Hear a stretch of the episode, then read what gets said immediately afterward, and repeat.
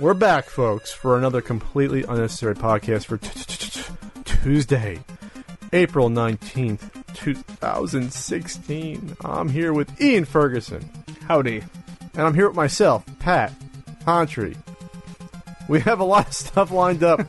we'll, we'll be talking about lots of goodies and news in the modern gaming realm, retro gaming, movie news, such as AMC making a boneheaded decision and walking it back about their theaters.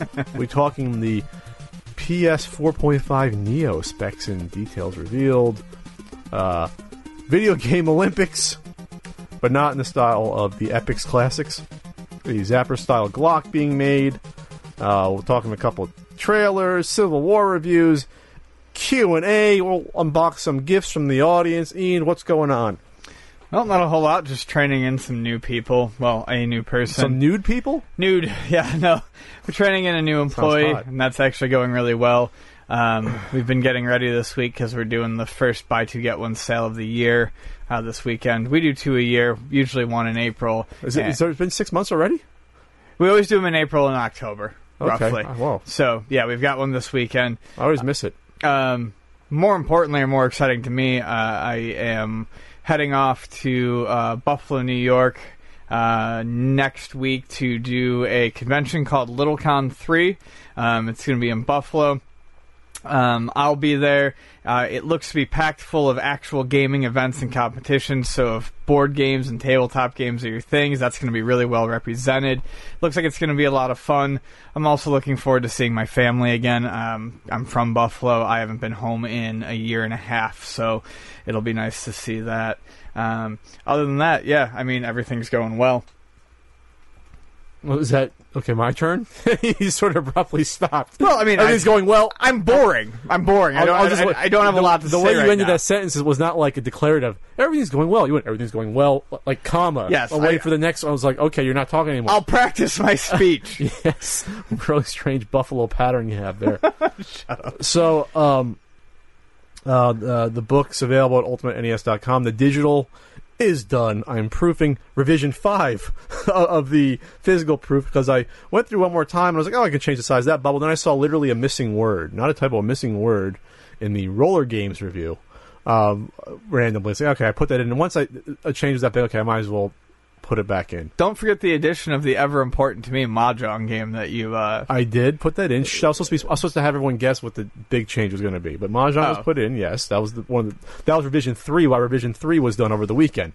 Um, so other than that, there was also. I figured there was something always bothered me with the Wheel Wheel of Fortune featuring Vanna White and the um, Super uh, Super Jeopardy because they have the same graphic style.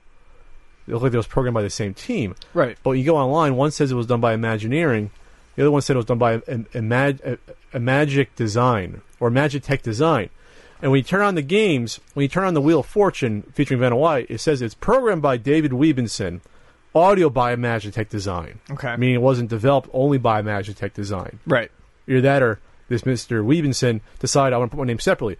So then when you check the Super Jeopardy, it just said it says all four people that worked on the game. David Webenson programming, then two people working on the code, one person on the audio. So I have a dilemma, a stupid dilemma because who cares about who developed these two games? But now I'm anal and I figure I'll, it was bothering me in revision four. I might as well fix it. So I found no good evidence that Imagineering and Magic Design did the full developing on both titles. So I just put the individual people down for the one game, all four people, since they're on the fucking title screen. I had to do that You know. for uh, I think it was uh, Cybernoid.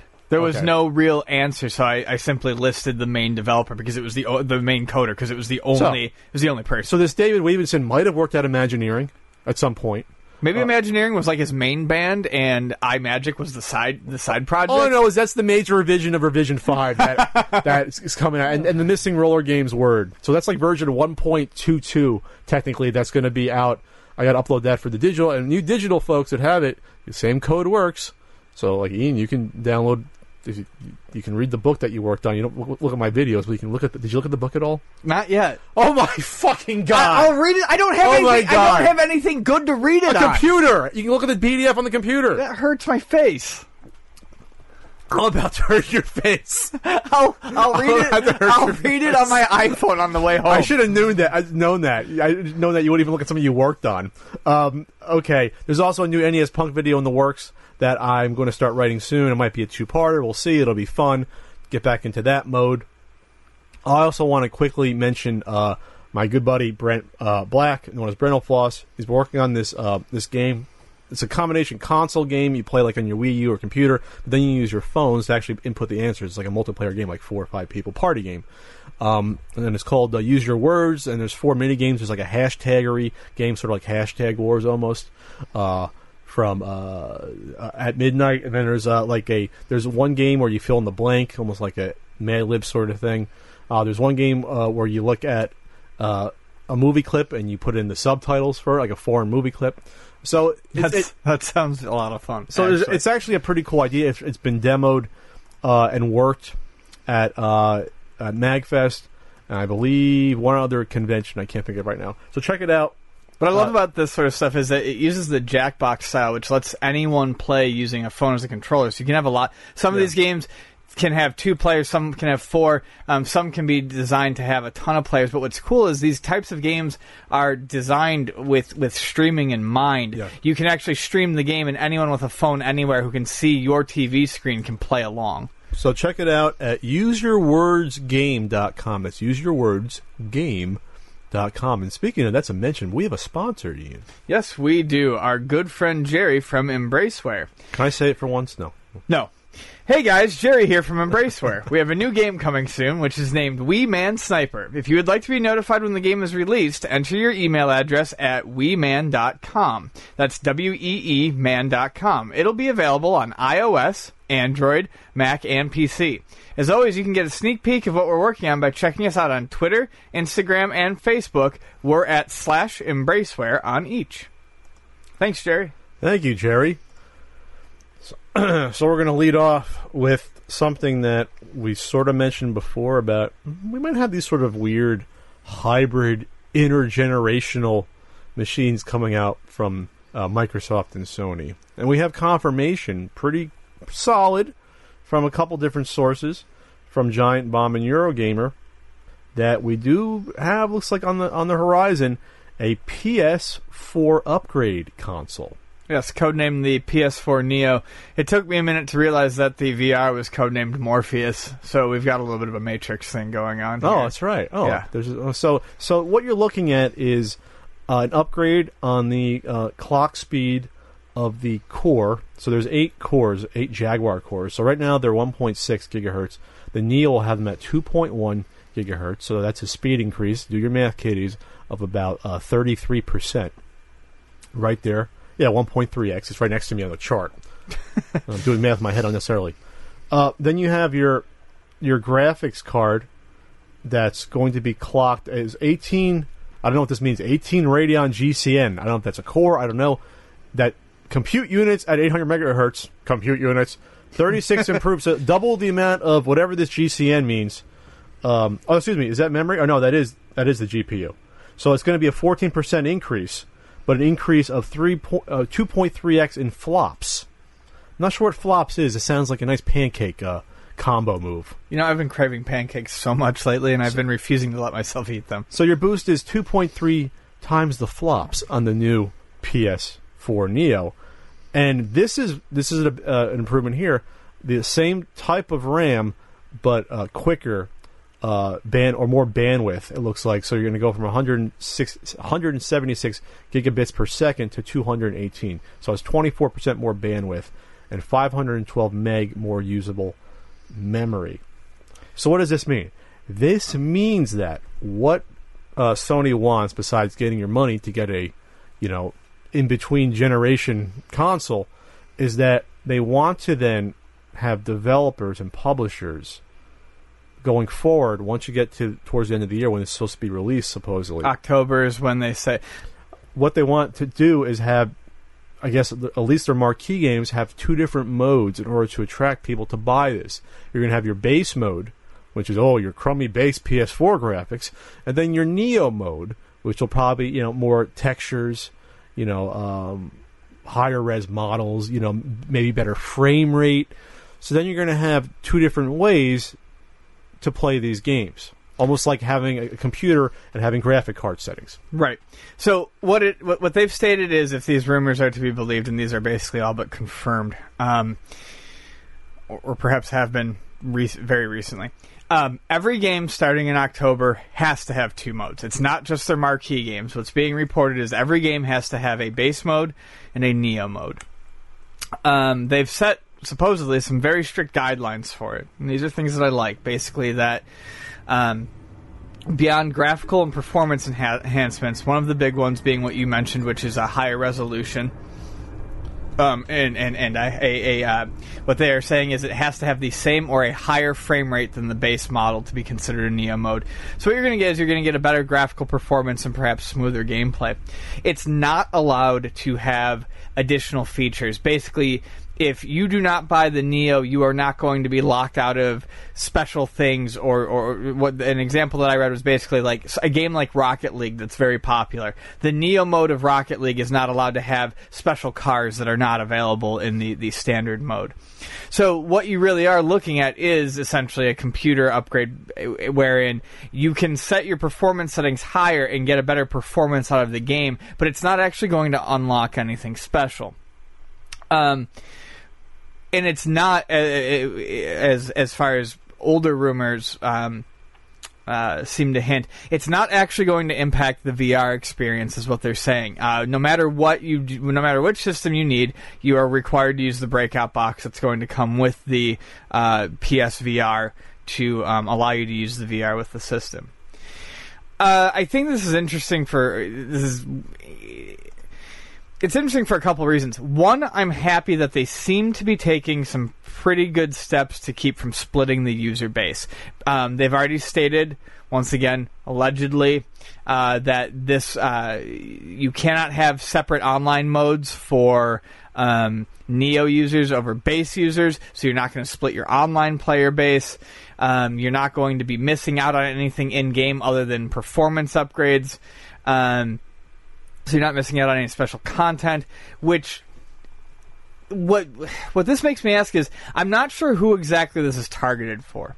If you're the type of person who really cares about maxing out what you can get out of a game, you're probably a PC gamer. Is my thought. Probably. Um, without, and they also said there won't be any exclusive games. Without that to entice people, I, I think it might be a tough sell unless there's a very good trade-in program that's going to allow people to upgrade for for cheaper than what uh, is being reported as an MSRP of four hundred dollars, which I think is what most of us would have guessed. Um, I, I don't know what to make of it. It's it's as of right now, it does not seem like something I would actually be interested in buying. I'm I'm totally okay with a cut in performance for console use. That's a sacrifice I've always made by adopting consoles for convenience. I think if, if it's supposed to be required for every game, that's insane. Well, it's gonna make deve- it's already reported to be making developers angry, giving them Because, huge headaches. because then they got to look for ways to put an extra junk. And what if their game's ready to go? And they got to worry about okay, now we got to do. So what they're probably going to do then is just have the Neo mode be the regular mode they're working on anyway, and then just cut shit out for the shitty mode. I mean, because otherwise, if they got to rework months and months of time to improve the textures or frame rate, they might as well say, okay, screw it. Then, then the base mode is just going to be garbage. We're going to just take a few textures out here and there, or you know what I mean, or drop the frame. You know, like. Eh, I don't see it going well for this first batch of games that's already in the pipeline. No. I just don't. what I kind of see is I see a lazy approach where they simply increase the frame rate for the Neo mode because it's going to be the easiest way out for them. Or um, what's going to happen is you're going to end up with some titles like Hyrule Warriors on the new 3DS, which, while technically not an exclusive to the new 3DS, runs like absolute, basically unplayable garbage because of its frame rate on the standard 3DS. Now, like I said, Sony, according to these reports, is taking steps to make sure that that doesn't happen, um, to make sure that we get the same experience we've been getting on the PS4, but Neo owners will get an enhanced performance. But what does that actually mean down Yeah. the line three years from Yeah, now? Yeah, what's the requirement? Like, okay, you get two more frames per second. You go from like, you know, fifty-eight to sixty that no one will notice. Like, what is the requirement? Like, it, it, it's a marketing gimmick. Um, we're talking about a system that's only been out for two and a half years, Right. and all of a sudden you're going to be like, okay, Yeah. now now what are we? That's already not good enough. The system's already not good enough for for the games. Two and a half years. It's pissed me off. I mean, I was earlier on. I was kind of thinking, I I, I, I might do the PS 4.5 or the Neos. they're now calling it. Finish out this console generation, buy only a Nintendo console, and make a gaming PC. Now I'm looking at what they're offering, and it doesn't particularly excite me. I don't know that I'm going to buy it, and I think that I'll probably just end up buying, building a gaming PC way sooner than later. And once again, still sticking to a Nintendo console where they're going to offer me something I can't get anywhere else. Okay, yeah, I, I see this only being good if you don't have a PS4 to begin with, and you figure, well, I might as well just spend the extra hundred dollars or whatever and get this version. Sure, because for 400, you're only paying $50 more than the base model currently. Now, granted, this will obviously drop the base model yeah, the down. base model has to drop. Yeah, it's going to drop the base model down. I mean, it's going to get more PS. I- It, it will. I don't know. I'm just. I'm really not. I really don't feel very positive about this. Oh, well, we'll see at, E- at E3 for sure. It's going to be interesting because you have probably the NX announcement. You're going to have this announced and whatever, whatever half console generation unit the Microsoft team is dreaming up. Right. I mean, and that's basically been. I think that was actually officially announced. Uh, World of Warcraft, um, obviously, is hugely popular, and it's been through about. Uh, I don't know exactly, but let's just say at least four major expansions, I believe. And what started as the base game has grown massively. And I think with many games that have received ex- uh, expansions or uh, have been iterated upon, there are people who yearn for the original, perhaps more simple version of the game. Um, for instance, I remember uh, when Phantasy Star Universe came out, I actually, all it made me do was want to go back and play the original Phantasy Star Online, which was a much simpler game. So what happened was there was a private server that was up called uh, Nostalrius, obviously playing off of nostalgia, that ran a vanilla copy of World of Warcraft with nothing added to it. And it had about a player base of about 150 people who actively played on it because they preferred the original um, basic version of World of Warcraft. Now, unfortunately, private fan servers are against uh, Blizzard's terms of service and are technically illegal and can be shut down, and that's exactly what's happening here. On one hand, I kind of understand that World of Warcraft is Blizzard's baby, and they want to have complete control over how it evolves and is played. I but I, I have a tough time understanding where the harm is in letting people play an unupgraded version. This is Nostalrius. Nostalrius. And uh, it was apparently a pretty big thing when people found out it was shutting down. A lot of people are very upset about Well, it. it looks like it's 150,000. Active players that were on that server. That's a lot. Yeah, there's. I mean, there was a market for it. So, while it, on some small level I can understand Blizzard wanting control over their their their, their property and their project, I, I like I said, I just don't understand what the big deal is with letting people play an older version of the game. If they don't want to support it, uh, then let someone else support it. Um, I guess maybe there's no monthly fee attached to it, so maybe they're not making money off of people who are playing on this private server. That's that's Oh. actually something that could be. Could Oh, be part of it. really? Well, I don't know. I don't know. Um, I actually didn't read that in any of the articles, but my guess if it's a private server running an old version, they might be getting around some sort of monthly, Hmm. mon- uh, some sort of monthly fee because they're not playing on a Blizzard server. That could be part of the issue. What I think Blizzard needs to see here is that there are people who don't want to constantly play these updated versions. And maybe now is the time for Blizzard to step in and perhaps offer that as an option. So now, of course, we talked about games going away because they're tied to a server, and this is a prime example. At least their version of the game they liked, Right. which existed for whatever ten years, um, plus is now going bye bye because Blizzard basically says, "Okay, yeah, we don't want this running anymore." So I think they said Blizzard was hit with a DDoS attack. I saw in the past week or so. Oh, really? Maybe related to this, because that's going to help. The, that's gonna Yeah, help that's out. not going to help your case at all. Um, Fucking children. So yeah, it looks like um, they received a letter. People running the server received a formal notice from U.S. and French lawyers acting on behalf of Blizzard Entertainment, pre- preparing to stand trial against our hosting company and ourselves in less than a week now. Wow. Well, So that's that why they immediately They shut got- everything yeah. down. They That- just they, weren't, stopped. They weren't playing around. I wonder if this is the first. I wonder if they got warned before this, I don't know. or they just found that and said, "No, we want this in right now." You figured they would, you know, if, if this was that egregious, maybe they figure, "Okay, we want this out now." But maybe, huh? I wonder if they was, was ignored. Maybe there was warnings that were ignored. I don't know if there's warnings that were ignored. My understanding of these private servers is they are technically illegal to operate under a number of companies' terms of services. But like companies like EA, if something is no longer supported, they seem to let it go. Um, I also am not certain how pressing of an issue it is to certain companies right away, but when they notice it or it's brought to their attention perhaps multiple times, then they have to act on it to perhaps protect what they think they're doing with the official release of the game. Um, Well, if it's a pirate server, I'm assuming that these people aren't paying. But then maybe someone can correct me. Yeah, I, I would Yeah. like someone to actually clarify that because that I do not know, and that would give me a little bit more sympathy, I guess, towards Blizzard. That you know something that you can currently pay money for that would go to the developers is now not going to them. Yeah. But like I said, this is a good opportunity for Blizzard to step in and be like, "Hey, if you want to play an unupdated, unpatched version of the game, here's a server where you can do it. Make more money off of it. Charge them a separate." uh, a separate subscription. I mean, do whatever they want to do, but there is a market for this. Now, I don't know honestly because I don't play MMOs. I don't know what kind of drop in the bucket or if it's a big amount of people 150,000 is, but to me that sounds like a pretty sizable voice.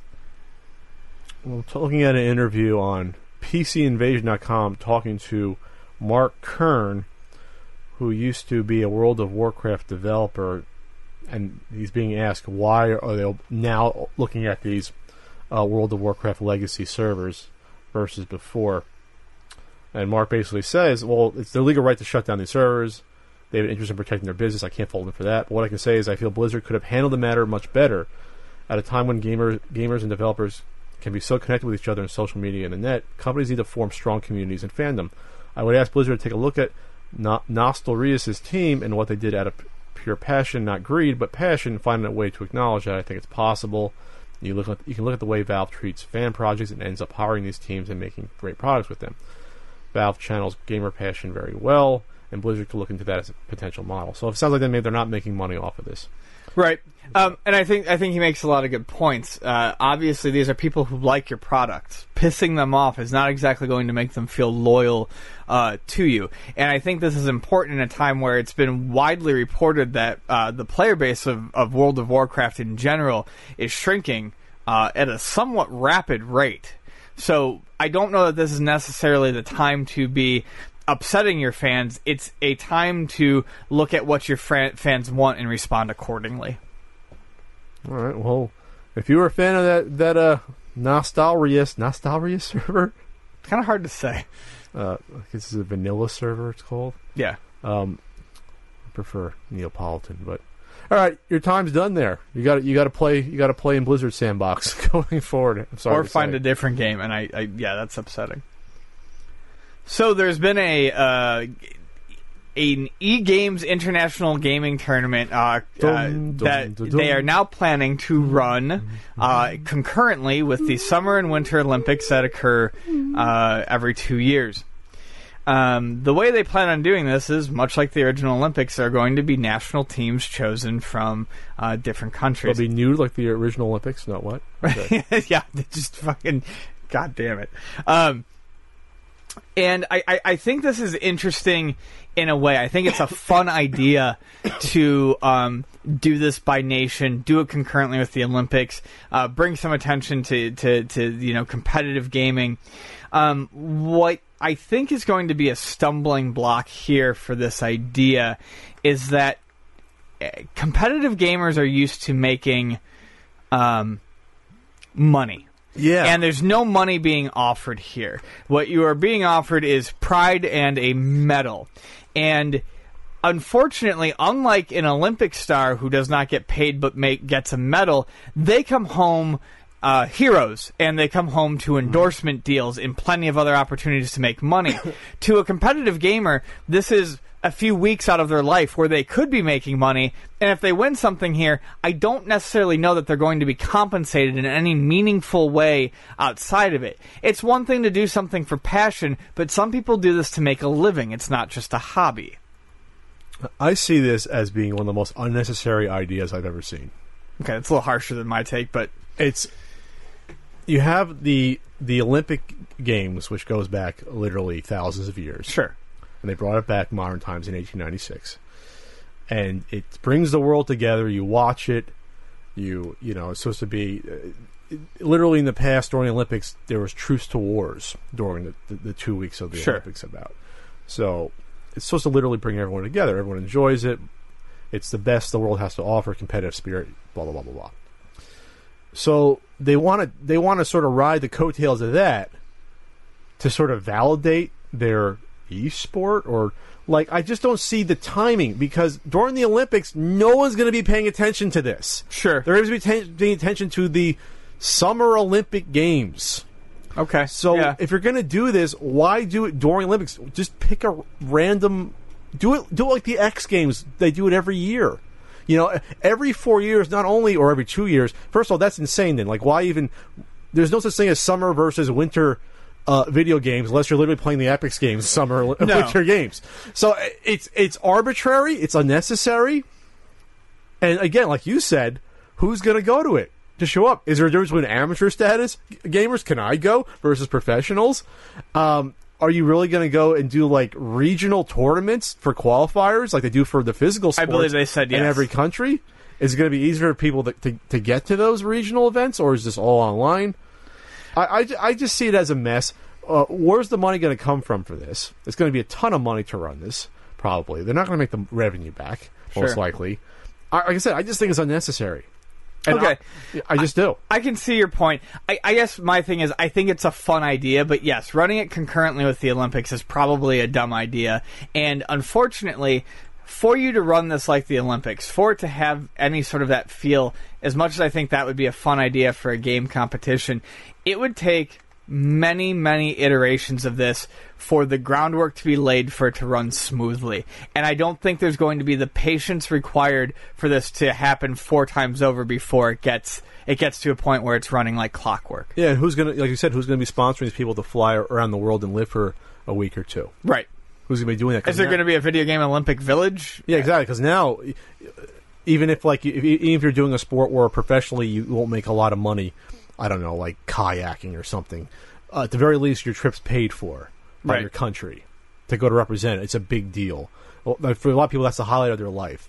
Doing doing the biathlon. You're not going to be a professional biathlete. Not a lot of professional shooting and skiing leagues that I know of. Maybe in Europe, but not in the U.S. at least. So like that's That was always my chance. favorite event in Epyx Winter Games, though. They had that. The cock down, cock up, and then yeah, fire. Oh, There's okay. cross-country skiing and then target shooting. Oh, well, great.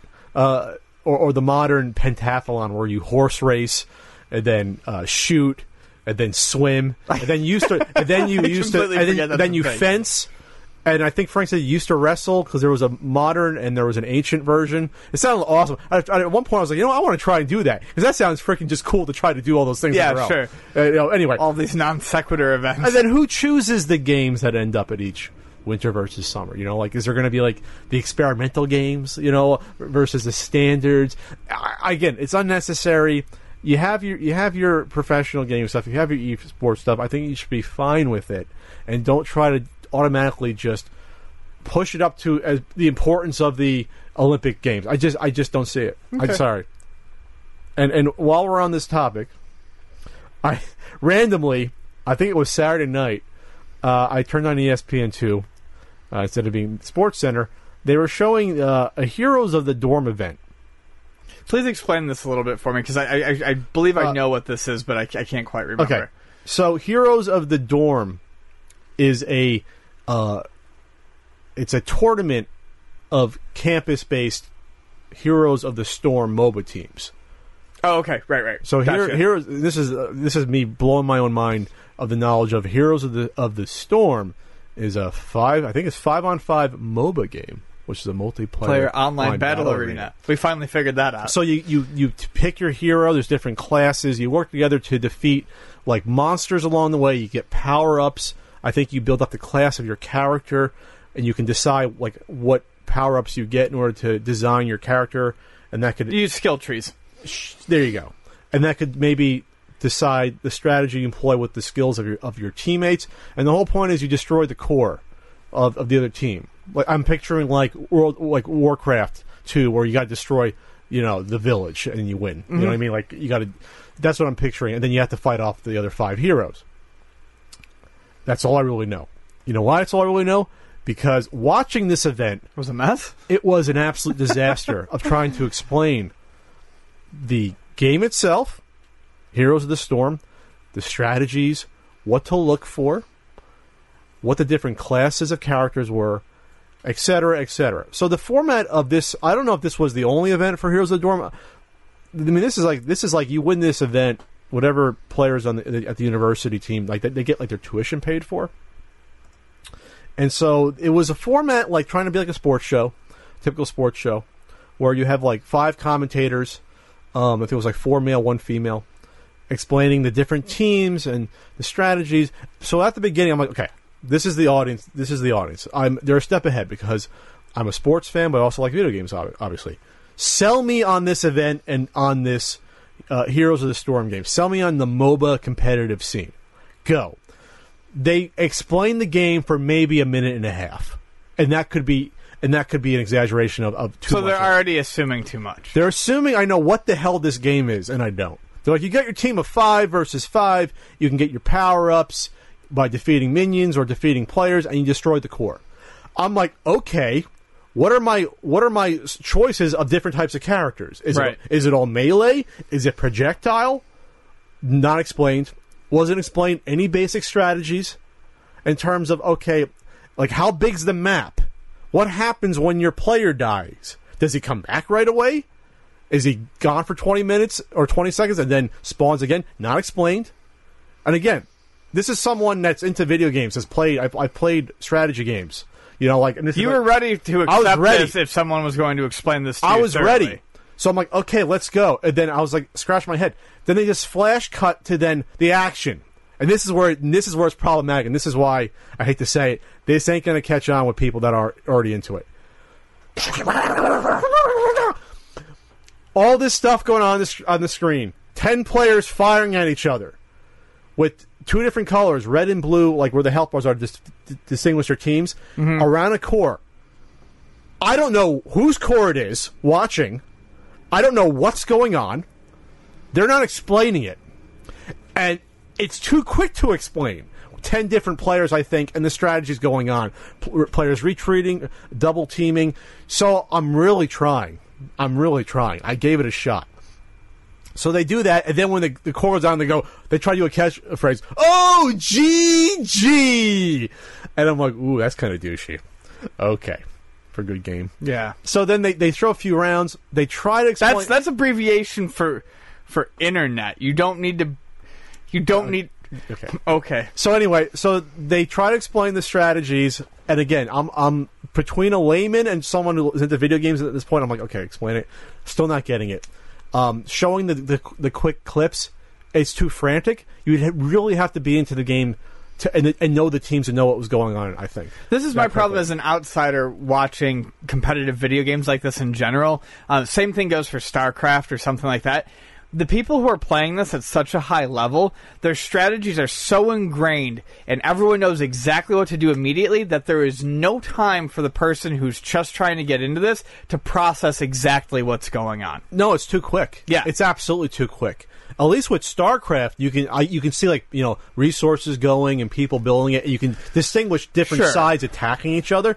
This was just a mess, an absolute mess uh, that I couldn't keep track of, and they couldn't explain it even quick enough. Oh, that that team's going down, the core's going to go down, the core's down. It's like okay, Well, that's that's a that's a huge problem right there. If the action is too quick for actual commentators to say anything meaningful, Yes. then we can, then it's not going to catch on in any large scale form with like you said unless it's unless you're already very very into it to begin with. Now, if see Street Fighter, let's say you take something like Street Fighter, watching competitive Street Fighter, same deal. These people go in, they know exactly what they want to do, but it's easy to make sense of Yeah, a visualization of a one-on-one fight. I've seen competitive fighting games. It's I can fun. follow that. It's fun to see that. Yes. Five on five is that's too much. It's nuts.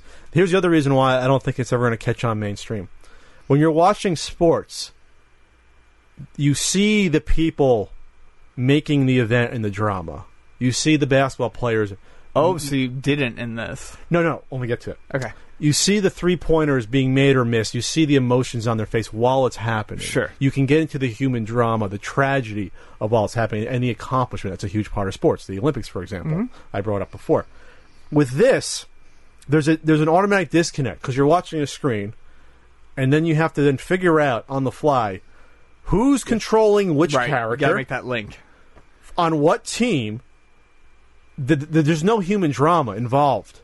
They cut back to showing the five people on the team, you know, playing the game. So then I got to think, okay, which one's which, and like, it's it's like watching automatons play a sport.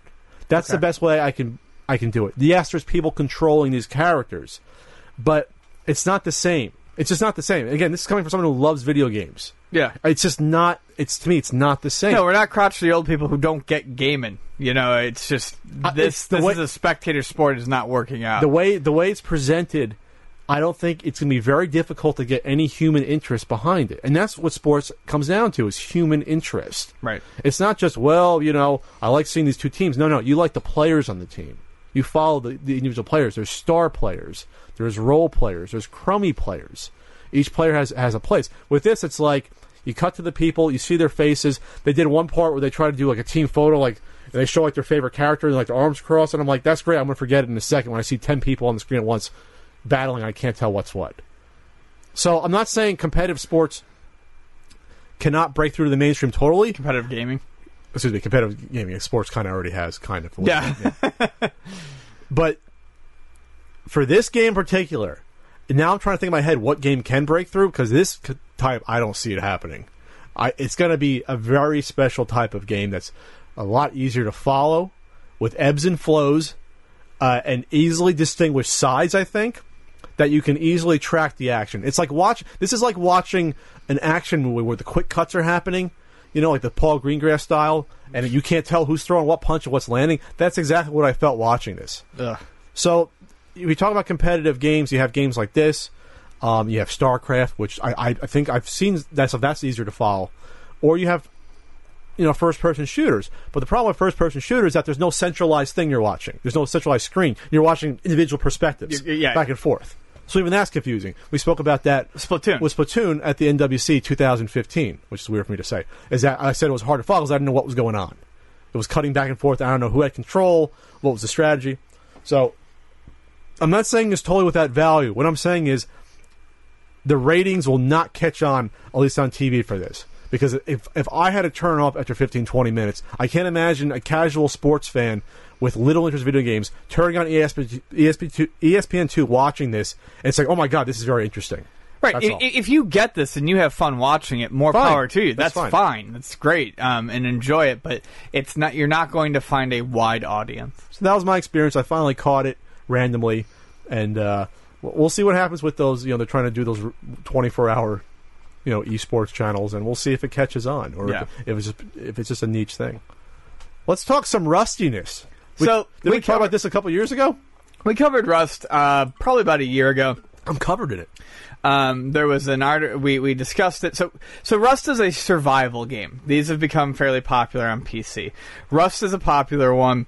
Basically, it drops you a character uh, naked as a newborn babe uh, into the wilderness, and you have to figure it out. Uh, the game, I believe, incorporates permanent death. Yes. Um, and it's a it's almost as much of a social experiment as it is a game. because it's open, you people can turn on you, they, or they can help you. You can form groups to survive. You When can be we- cutthroat if you want. Right. When we covered it pr- previously, it was about how vicious and cruel some people could get um, in the game. About how, Like DayZ was too. How you can, yeah, you know, uh, you know, uh, a group could capture two people at gunpoint, you know, and make them sit certain paces apart from each other and run for an item, and then the other person gets killed or something like that.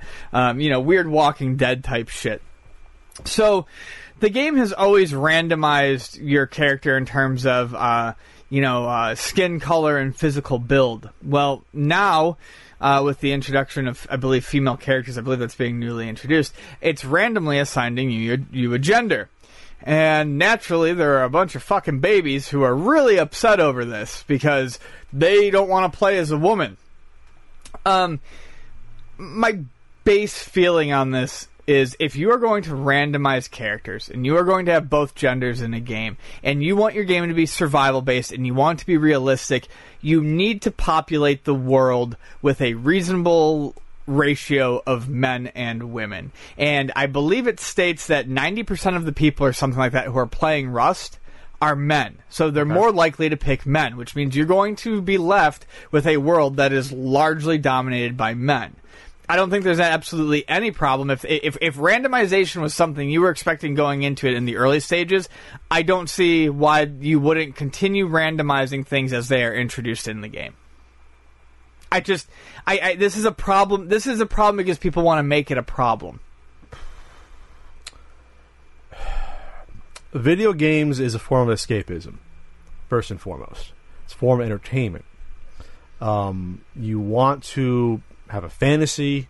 You want to do something you obviously can't do in real in real life. You can't be easily dropped off naked on an island with a bunch of other people and then either hit them with rocks to and take their clothes or weapons. Right.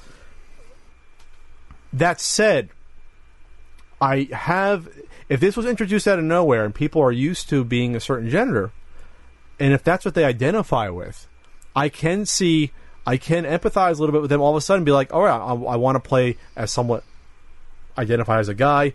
Why all of a sudden am I forced to be a woman? Because women were simply just introduced. All characters prior to this were male characters. So if randomization was always a part of it, and they simply just introduced female characters, it follows that they would simply randomize the gender as well as physical build, skin, uh, skin Is color, there hair. But is there a, a difference between how the characters play? I don't believe there is. Is can men do some in the game that the female uh, women characters can't? no, I would highly doubt that. but I If don't that know. if that was the case, then I I'd be like, okay, I can see this being something cool. I don't know. Ma- I don't know. Is there sex involved? Can you develop baby Rust characters? I don't know. Maybe that'd be something interesting. that would probably lead to way too many disturbing things, frankly. Well, already these have Yeah, yeah, these- disturbing, and I've seen gameplay of these games. Yeah. and to me, they're like, okay, I see. I mean, there's the graphics aren't that great. Gameplay sort of all right. It's a first-person shooter. Jump around, you shoot. I don't know. I think it comes down to. Well, okay, the developers said they expected the, the, the backlash coming. Uh, they said we understand this is a sore subject for a lot of people. We understand that you may not now be a gender that you don't identify with in real life. We understand this causes you distress and makes you not want to play the game anymore. Technically, technically nothing has changed since half the population was already living with those feelings. The only difference is that whether you feel like this is now decided by your Steam idea, a Steam ID instead of your real life gender. To me, they're they're trying to integrate to me a social message into their game that I think a lot of players were not expecting in in their uh, Rust game. That's to me what it sounds like because they're saying um, half the population was already living with those feelings. Yes, but half the population aren't the people playing your game. If 95% of the people playing your game are guys, and you inject this sort of, okay, half male, half female, there's going to be some guys upset. You can argue that, okay, well, maybe they should just get over it. But if they're a 13 year old kid, 14 year old kid, maybe it could be difficult for them. Is, is this the sort of medium that you want to inject your social meshes into? A shitty first person shooter survival game? Is this is this same thirteen year old kid okay with playing a Tomb Raider game where you don't get to choose your gender? But he's choosing to play that character. Here he's not. Well, now you're choosing to accept the fact that your character is going to be randomly generated or not. Well, that's what that's the whole point, though. So, which I don't have a problem with. The whole point is that you're going to come down to the fact that people will stop playing this game because of this. Oh well. That's it's developers' choice, obviously. Yeah. So they're going to vote with their wallet whether or not they want to continue playing or not. I, I have a feeling that, like a lot of online bluster, uh, th- there's going to be a lot of big talk, and a lot of people are going to continue playing the game anyways. I really don't think it's going to matter a whole lot in the long run Sure. to its player base. Um, and like I said, social message or not, uh, if you're trying to create a game that's realistic, uh, then you can't have a world that is 100% male. And like I said at the beginning of the segment, if 90% of your players are male, then you might as well interject female in there. Or, or I don't know, or or don't have any different. I don't know. I, I think this is a really weird situation. I just think it's weird overall. Or have everyone be genderless gl- gray blobs. I mean, I, I don't know. I mean, I just. I don't actually think it's that weird if randomization was part of it to begin with and they just hadn't integrated female character models. I, I think you have to always remember what your core audience is, and and if they if they honestly don't care, they're pissing off a lot of thirteen year old boys that are playing this game, which is probably the vast majority, are like teenage boys. Then you got to take your lumps. I just don't think it's smart to, to do it for a game like this, where it was established where Or the vast majority of the vocal people are 13 year old teenage boys, and there are plenty of people who are playing who don't give a shit. sure. You gotta remember, the people who are pissed off are the most vocal group. People who are happy with things generally don't say anything. Is this true? There's that penis size is randomized too. That's Yes. actually that's actually funny. I think it's hilarious. I just make fun of someone. But but that, I mean that's my point. Every single aspect of this has been randomized before. Why not gender now that that's a thing? okay. Well, I'm never going to play this game. Like I said, No, neither am I. I mean, I, wa- really I think, don't I, care think, one I, way or I think I another. watched a half hour of gameplay back when we discussed it the first time. I'm like, it's interesting with the drops and you can build up your own little house. Yeah. That, but it's like, It's sort of like a, a- Minecraft thing to me. Yeah. In that, in that it's it, it, it's a darker version of such, but it's a game that requires a lot of time and dedication that I just can't fathom putting into a game. so okay. We'll have to track to see if people leave this in droves or not. It looks like, um, according to this article, um, there, when this person checked, there was 48,000 people that were currently playing in the game. Um, so we'll see what happens. Yeah, I mean that's going to be the true test to see what those numbers are in a month. Oh. Can you pick the? Is it think the booby size is randomized in it? The penis size is? I would what's imagine fair. so. I would Right. imagine so. At least, if, at least if he dropped me, I want a nice rump. Nice rump. That's probably randomized Nice as well. Nice rump. All Yeah. right. Nice rump size.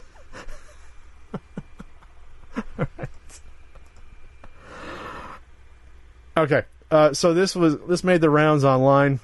This blew up uh, about an NES Zapper inspired Glock. I don't know that called inspired. It said Nintendo Zapper right on the side. And oh, it's inspired. Yeah, it's inspired Okay, from sure. it. So someone uh, a Glock's a handgun. It's a popular handgun. It's uh, used by most law enforcement nowadays. They're pretty, uh, you know, pretty easy to clean, and they don't usually misfire, et cetera, et cetera. It's a tried and true company. So this Texas-based company called uh, Precision Syndicate went out and took a Glock and colored it like a zapper. Dark gray on the handle, on the trigger guard, and then uh, the lighter gray cream on the slide. Uh, then and then even put Nintendo Zapper with the same font on the side in red, and uh, it, it made the way around. And then there was a there was a ton of backlash. Um, I don't think Nintendo came out and said anything uh, directly. They probably would want to keep their mouth shut when it comes to this stuff because I don't know what they're going to do. As obviously they weren't going to sell this uh, in mass. It was like it was just a one-off they made. Uh, but it, it, it's sort of the intersection of video games and you know maybe people dis- discussing guns and debating guns and and owning and the Second uh, Amendment.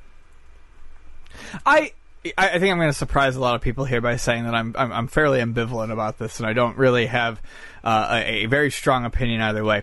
Um, I think that it might lack a little taste in um, mimicking a toy gun that had its color changed so that it wouldn't be mistaken for a a real gun. That said, it looks pretty neat. I don't even like guns. By the way, did you know that there's a huge Glock, cost- Glock customization market? I had a shopper who came into the store one day and left a magazine behind on the counter when he left. It was like the size of a fucking Bible, and I picked it up, and it's all custom Glock parts. And like, Oh, really? Yeah, it's it's, it's insane. Apparently, Glock modding is is is massive. Oh, gun, Um, yeah, gun modding's been I'm just saying, like terrible. specifically to Glock, Maybe like, because it's easy to swap the parts out. possibly. Um, that said, I do think it looked pretty cool. Like I said, I don't, I don't, I don't particularly care for guns. I don't need to own one. Um, obviously, if this was something that they would ever sell to someone, besides being a one-off uh, piece for you know one person, that would be. Uh, a, a fucking tasteless nightmare. But that's not what this is. Um, and I'm not going to get into my views on guns or gun control. I'm just not going to talk about it on here. But in this one instance, I think that perhaps the situation was blown out of proportion. Literally. So they said, uh, they said in a statement, in, in light of the Nintendo Glock drama, we feel that the media and our fans need to know that, the, that this firearm will not be mass produced, nor will it ever be. Right. Because if they did, Nintendo then would sue the shit out of them. Of course. Well, in a loss, I mean, even if it did, if it didn't say Nintendo on it, any, I mean, if they made it purposely look like a toy, That's illegal. there First of all, Yes, it's can't- illegal. You can't do that. Yeah. uh, in the U.S. Um, of course, you can always do a 3D printed gun if you want and add parts and do it. But you know, you, yeah, you can't you can't sell guns in in, in blue like like know, neon green colors like real handguns. That's for toy guns. You know, those laws started going into effect what like early '90s. right? Man, do I miss those toy guns that looked real when I was a kid. Oh, yeah. those Uzis that looked real. Oh, yeah. I, I had a Rambo cap gun. Remember those toy sets you'd get like in the Yeah, you know, they had like a self- bandana and a gun and a bow so, and arrow. So, so the Rambo set had like the had the compass. Mm-hmm. You you got like the, the the the plastic knife. You got a few other pieces. Then the the gun and holster looked real. It was like an old Colt style black with with a uh, brown grip. Holy shit! It looked real. It was one of the best toy guns I ever had as a kid or so, and, I, and it had a nice when you fire like a little sound effect in it. I had a black motorized water gun Uzi where it when you held it down, I knew you put had that. batteries in the I knew someone had that. and you held it down, and it just it Yep. ra- you just held Yep. down and it rapid fired Yep. the shot. I knew someone who had that. and boy, that would not fly today, and that was probably dangerous to own at, at in certain no one- places. but no I one- mean, no one got hurt except for those few dozen kids that got shot. Yeah. by cops. Um, but uh, I just think it's interesting that now this is totally off topic. That yeah, you go walk into a store and you'd have that that nice like two and a half foot thing. Like here's your police kit. Get get your your your toy handcuffs. Your, your cap gun revolver, um, get your hat and your badge and your nightstick all one four ninety nine package at the deli store. Like I- the yeah, deli would have I it. The deli. I specifically remember My having one deli. as a kid, and it made no sense. I had a Spider-Man one. It came with a set of Spider-Man binoculars, a Spider-Man compass, and a Spider-Man bow and arrow. Because Spider-Man never used any of that But, shit. it, but the whole point is they were cheap toys that your aunt would get for you because it goes, oh, it's like four dollars in had some- 1988. It had some fun branding on it. You'd use it for one like babysitting session, like when yeah, your aunt or your grandma's watching you. They all break within three hours, and then you go home. So what we're saying is uh, somehow is that this is not a huge deal if it's a one-off, and it actually looks like well done for what it is. Re- Regardless whether or not you agree with people owning handguns, uh, I think it's cool looking. right. If you just look at this as a specific instance, you don't get politics or anything into it. I really just don't think this is as big of a deal. I'm sure the comment section will, will be very civil in talking about. Oh, yes, Second Amendment absolutely. and gun owning rights. Even though you and I were very, very middle of the road here and very reasoned on this, I'm sure this We will did- be we I didn't even say whether or not I, agree- I agree with anything. No, neither did I. I didn't say shit. That's going to be for Pat's uh, political podcast coming soon, the Triple P podcast. God. Triple P podcast. So there was a video recently. Um, I, I kind of took this topic to mean something else initially when I saw it on the on the sheet um, about GameStop frowning upon dumpster diving. Now I have a a a, a, a pretty I have, I have much more to say on that topic in general, but this uh, has to do with a specific video of uh, two guys who, quite frankly, struck me as massive fucking douchebags. Um, Well, here comes my, some drama, right? Dude, you watched the video. Tell tell me Uh, they weren't assholes. I'll get into my problems with the video. Okay. You go first. So, anyways, what happened was is they they they got into the GameStop dumpster. They um they pulled some games out that GameStop had thrown away due to scratches or things on the surface.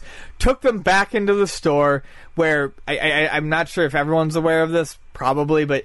GameStop will generally give you something for a damaged disc. Uh, Oh. they'll do it for a much reduced rate under the assumption that they're probably going to send it to some resurfacing company and sell it. What I'm imagining happens is at the end of the day, they look at games that are incredibly common or worth nothing, and they probably du- they probably just dump them. So these people took in a stack of games that they had pulled out of the dumpster, and they traded them in for about seven dollars and fifty cents. They used it to pick up a copy of uh, Modern Warfare and um, they I, on their way out they said uh, hope these end up back in the dumpster where we got them from or something like that and the cops Yep. and the cops were called on them because uh, you know apparently it's illegal to go dumpster diving in GameStop's dumpsters so Well, this in general, it is if it's, Yeah, well, it's yes. private property, Sure. technically. So, in this specific instance, uh, I, I, I, I mean, yeah, these guys were fucking idiots. The the broader thing that I thought we were going to discuss was the fact that GameStop takes uh, perfectly good fucking cases and manuals and trashes them, and I feel like to a certain subset of collectors that's insulting, and I do feel like if people want to go and rescue those and clean them up, I don't feel like there's really a huge problem there. Despite the fact that it's illegal, I, I, I don't. I mean, I understand why people would do that. I mean, you're destroying to some people the value of a game by completely eliminating the potential for for complete copies. But that's not exactly what we're discussing here. So So what did they, they they found? I guess like some Xbox 360 games or Wii yes. games or something. Xbox 360 and Wii games that appeared to have some pretty decent scratches on them. When they come back into the store, it looks like there was a woman working behind the counter, two women working there. They blurred out their faces, which they should. So you had a third individual with a camera trying to. I mean, it's obvious that someone has a camera or their cell phone. They're holding it there. And uh, I'm not familiar with these two guys' work. I guess they do dumpster diving uh, videos, which is a genre. I know a guy who does it. It was very, very big. His name's Rich, who does it, which is fine. I'm not casting judgment. Uh, my issue uh, with what they've done here is that they think they put one all over on corporate GameStop. Right. When all you've done was basically messed up the day of people making minimum wage at a GameStop. Yeah, exactly. All you did was try to say, "Oh, we outsmarted them, or we we made these people look like fools." When the people working behind the GameStop counter don't give a shit about you or your stance on GameStop, they don't care about corporate GameStop. All they care about is getting through their eight-hour day, making the their fuck home. making their ten dollars an hour or whatever the minimum wage is at GameStop. They don't care if you pick those games out of the dumpster in the back. They don't care if you brought them from home. You're getting pocket change for your trading value. It's not like you discovered gold that they threw out for five hundred dollars and then you're trading it back in. This is an absolute meaningless story. Yeah. Absolutely meaningless.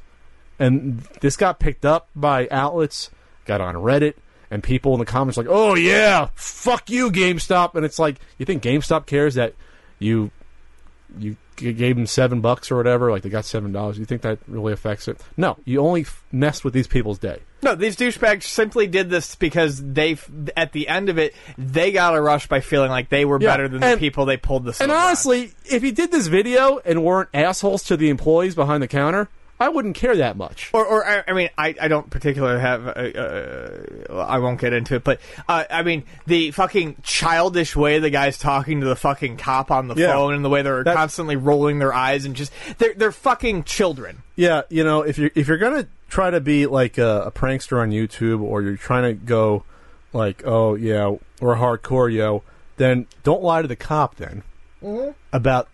We're gonna put the video on YouTube. Oh no, no, we're not gonna do it. Say yeah, we're gonna put the put the video on YouTube, and it's and, and what are you gonna do about it? If Right. you're really gonna play tough guy, do that then. Yeah, be a tough guy then, and and tell them what you're going to do instead of just being a fucking bitch. So again, you, you mess with these people that are making minimum wage, and this this was funny because again they don't care. I worked in in a retail store, uh, a Suncoast. Remember my, my Yes. Suncoast stories? I saw literally with my own eyes people walk into the store with nothing on them, take stuff off the shelf, walk up to the counter and say, "I'd like to return this," and you know, you can get credits. I don't have a receipt. And I saw with my own eyes that they just put it, pulled it off the shelf. I was told by my manager not to create an issue. Just give them the credit. Don't create an issue because it's not worth the hassle. No. Whether they yell at you or become violent, or they can say, "Oh, you're you're you're um, oh, what what you, you think I'm a thief or something? I'm going to sue you." It's not worth it. You're you're um, an employee making absolutely nothing. It's not worth your time. And the same thing could be said of these employees. Like, even if they knew, even if they knew, which they probably didn't hear, they would be like, "I don't fucking care." Yeah, So what? Who fucking cares? You got seven bucks. you're so smart. You got your YouTube video. You got your 10 minutes of fame. I got to go home to my shitty life. So I really don't care what you're doing. Right. And and you got you got your five dollar garbage game that you're not going to play. It was simply to prove a point. And what Yeah. point? You, you risk getting hepatitis in the dumpster to make a YouTube video where you put one over on the GameStop employees. All right. Here's some fun. Oh, boy. Oh, boy. Oh boy. Good old Timmy Atwood, super collector, my pal Tim Atwood. He's back. So last time in the podcast, we brought, brought up the fact that it was uh, revealed on my favorite website. You're home. You're home away from home. my, you know, just being on that floor, I feel I feel like a warm blanket around me yeah, it's like an Afghan on a couch on a cozy day. with a warm cup of Joe. anyway, so Tim Atwood had someone post for him that who visited him that yes, he owns all this. This is a collector. It's been around since at least the early '90s, who has tons and tons of sealed cases, shipping cases of games, shipping boxes, which are six sealed games each. And he revealed um, that he probably had six sealed NES Stadium Events, sealed, which turned out to be true because then he posted a picture and it was verified. And people went nuts at the time because they were like, well, you know, uh, people that have invested money into the games and pretended that they're going to retire on a seal Stadium events, they don't like it rocking the boat of like, you know, there's a little click on certain websites. Like my favorite website, Nintendo Age, that Don't hurt our private club.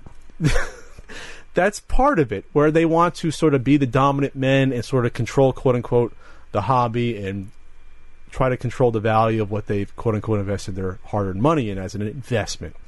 And they don't realize that investments can go two ways. They can go up We're down. or down, depending upon stuff like this, especially if it's collectible, like we said, that's less than 30 years old. There could be a lot more out there that we don't know about. So people went nuts. So Tim and I have been emailing privately, and he's allowed me to talk about this stuff. I said I can discuss this stuff. He said, sure. Okay, And- so I need to know if, if anything is off off. The list is not off limits. Okay, Which we great, get to. wonderful. But let's start with what he's auctioning off first. So he's starting by auctioning off. Uh, he had a Bigfoot sealed Mm-hmm. out of a shipping box and a Power Punch 2. now he's not auctioning off the cases. He's opened these and he's auctioning off individually. individual games he's starting with. And first, people were annoyed or not, didn't understand that he was only auctioning off one, so then he had to pull at the auctions and then bring it back. That's fine. So then he brought him back, and then he he put in the auction that coming soon. I'll be selling off the statements. So people didn't like that because he's advertising. So then he had people had him take it down. So then he had to put it up again. So already you see people are are not happy with Mister Atwood. Hold on, can we just back up to the loophole, the little the little fun trick that he did to get over the advertising thing? We'll get to that. Okay. Well, we're going to get that. So finally, and this was revealed to me before it came out. Uh, finally, uh, Mr. Atwood said, "You know what? I'm going to sell a poster." and that poster will say "Coming soon, Seal Stain events" with a miniature picture inside of the shipping box in the center of it. Yep. a miniature picture, which is fan fucking tastic. Oh, it made it made me laugh heartily. Um, so people on Nintendo Age are losing their shit over this, losing their shit. Um, I tried reading through this thread in Nintendo Age, and you can you can tell it's it's not biased at all when. Uh, the, the title of the thread is, I guess, old Atwood wasn't telling the truth, meaning that at first uh, people were reporting that, oh, he wasn't playing on selling the stand Vince. Well, you know, I'm not saying someone could have cajoled him maybe to want to do it, but you know, we emailed a little bit. I'm not saying, you know, he, he got my recommendations of what I thought he should do, but he's his own man. I really feel for these people. Um, so people, this this thread was a dumpster fire of people whining, bitching, trying to say, "Oh, Tim Atwood's a bad person because he lied, and now he's going to sell his games, which is his own right to do." And it's not like his word is is binding in a contract before. So they're acting like petulant children because they're because they're, jealous, Because they're jealous? they're fear. Some are fearful. Oh, they're threatened. They're threatened because because they want. They were not made. Some of this is really not an investment. They cornered the market so they could be the top dogs in a hobby because that's how they get their fucking dick hard. It's not just that he's not one of them. right, exactly. He's not one of them, which is why I never got, got along with a lot of people on Nintendo Age because I wasn't one of them. Right. I could own a rare game like NWC, but at the same time saying it's not right to pump up the value of these sort of games. It, it's not ethical to do so. It's, it just isn't. You can be a collector and have expensive things without pumping up the price artificially or trying to control markets. Or without cornering the market. Yeah, um, people who are also interested in the same sort of collection you are. That's no longer investment. That's being a dick so that you can control the price and ruin other people's fun in the hobby. So right now he has for auction. Um, he has a Bigfoot, um, a Sesame Street one two three, a Power Punch two, That's that's that's kind of hard to find Yeah. even in the box. And then uh, Rayman for Game Boy Color. Just throwing that one in there. Just just starting with some lightweight titles, throwing jabs, just throwing jabs. And then, of course, uh, at this when we're recording this at fifty-one dollars with twenty-three bids, the Stadium Events coming soon question mark poster, which is fantastic. I kind of want to own that. you, you want to own it? You want? You want? Well, he, he offered. You know, maybe he'll you can print one up for you if you really wanted to. I would love It that. was just licking every night, like ah, ah. So in the thread and on Facebook, I've I've had a couple individuals saying, "Why are you reveling in the fact that people's you know investments are getting you know their collections are being destroyed like with with a, with a grin? Why are you like the the collections they've worked so hard for? Why like why are you happy about this?" That's like I said before, because not all of it is about this investment of this collection they work so hard for. They're preventing other people from being able to uh, pursue the hobby that they enjoy. And they're doing it with glee because they know that they are holding on to things that people want. And because of that, they want to lord it above people and feel like fucking kings because perhaps they can't in their normal life. There was someone on Nintendo Age that was in the, in the span of two or three months uh, after the time with the uh, box stand events that was found with the Yahoo auctions, bought up about four uh, complete in box or box stand events and tried to corner the market. The problem with that was that there was at least one collector at the time that was trying to get that as their com- to complete their collection. Right. So what you're doing then is you're artificially driving the price up of these auctions one Yeah. after another, multiple ones, to get multiple copies of the same game, you're fucking over that person behind you who's now spending thousands of dollars more than they really should, who just wants it for their collection because you have to have four of them I was going to say, or five of them. there is zero reason why you need to have four or There's five. no fucking excuse. And if you come at me because it's an investment, tell you what, you're fucking dumb with your money. Invest it elsewhere. Yeah. Yeah. And when I point out stuff like this, uh, p- people take shots at me or bide their time. Like, for example, when someone makes an appearance on a cable show to come after me and saying, well, Pat's a hypocrite because he went on a cable show, so what he says doesn't mean anything. They try, to they try it because you're not one of them. You don't, you, you're not, you're not part of their, like, what they envision what the hobby should be. Do you feel like being one of them might feel similar to like living in a swamp? Just slimy and just gross. Just kind of like uh, constant showers. Yeah. you need like Yeah. like 110 percent humidity in, in the bayou. yeah. Uh, so, like I said, that's why I smile because if I had what Tim had, I would doing be doing exactly the same thing. Yeah. He's a kindred Absolutely. spirit.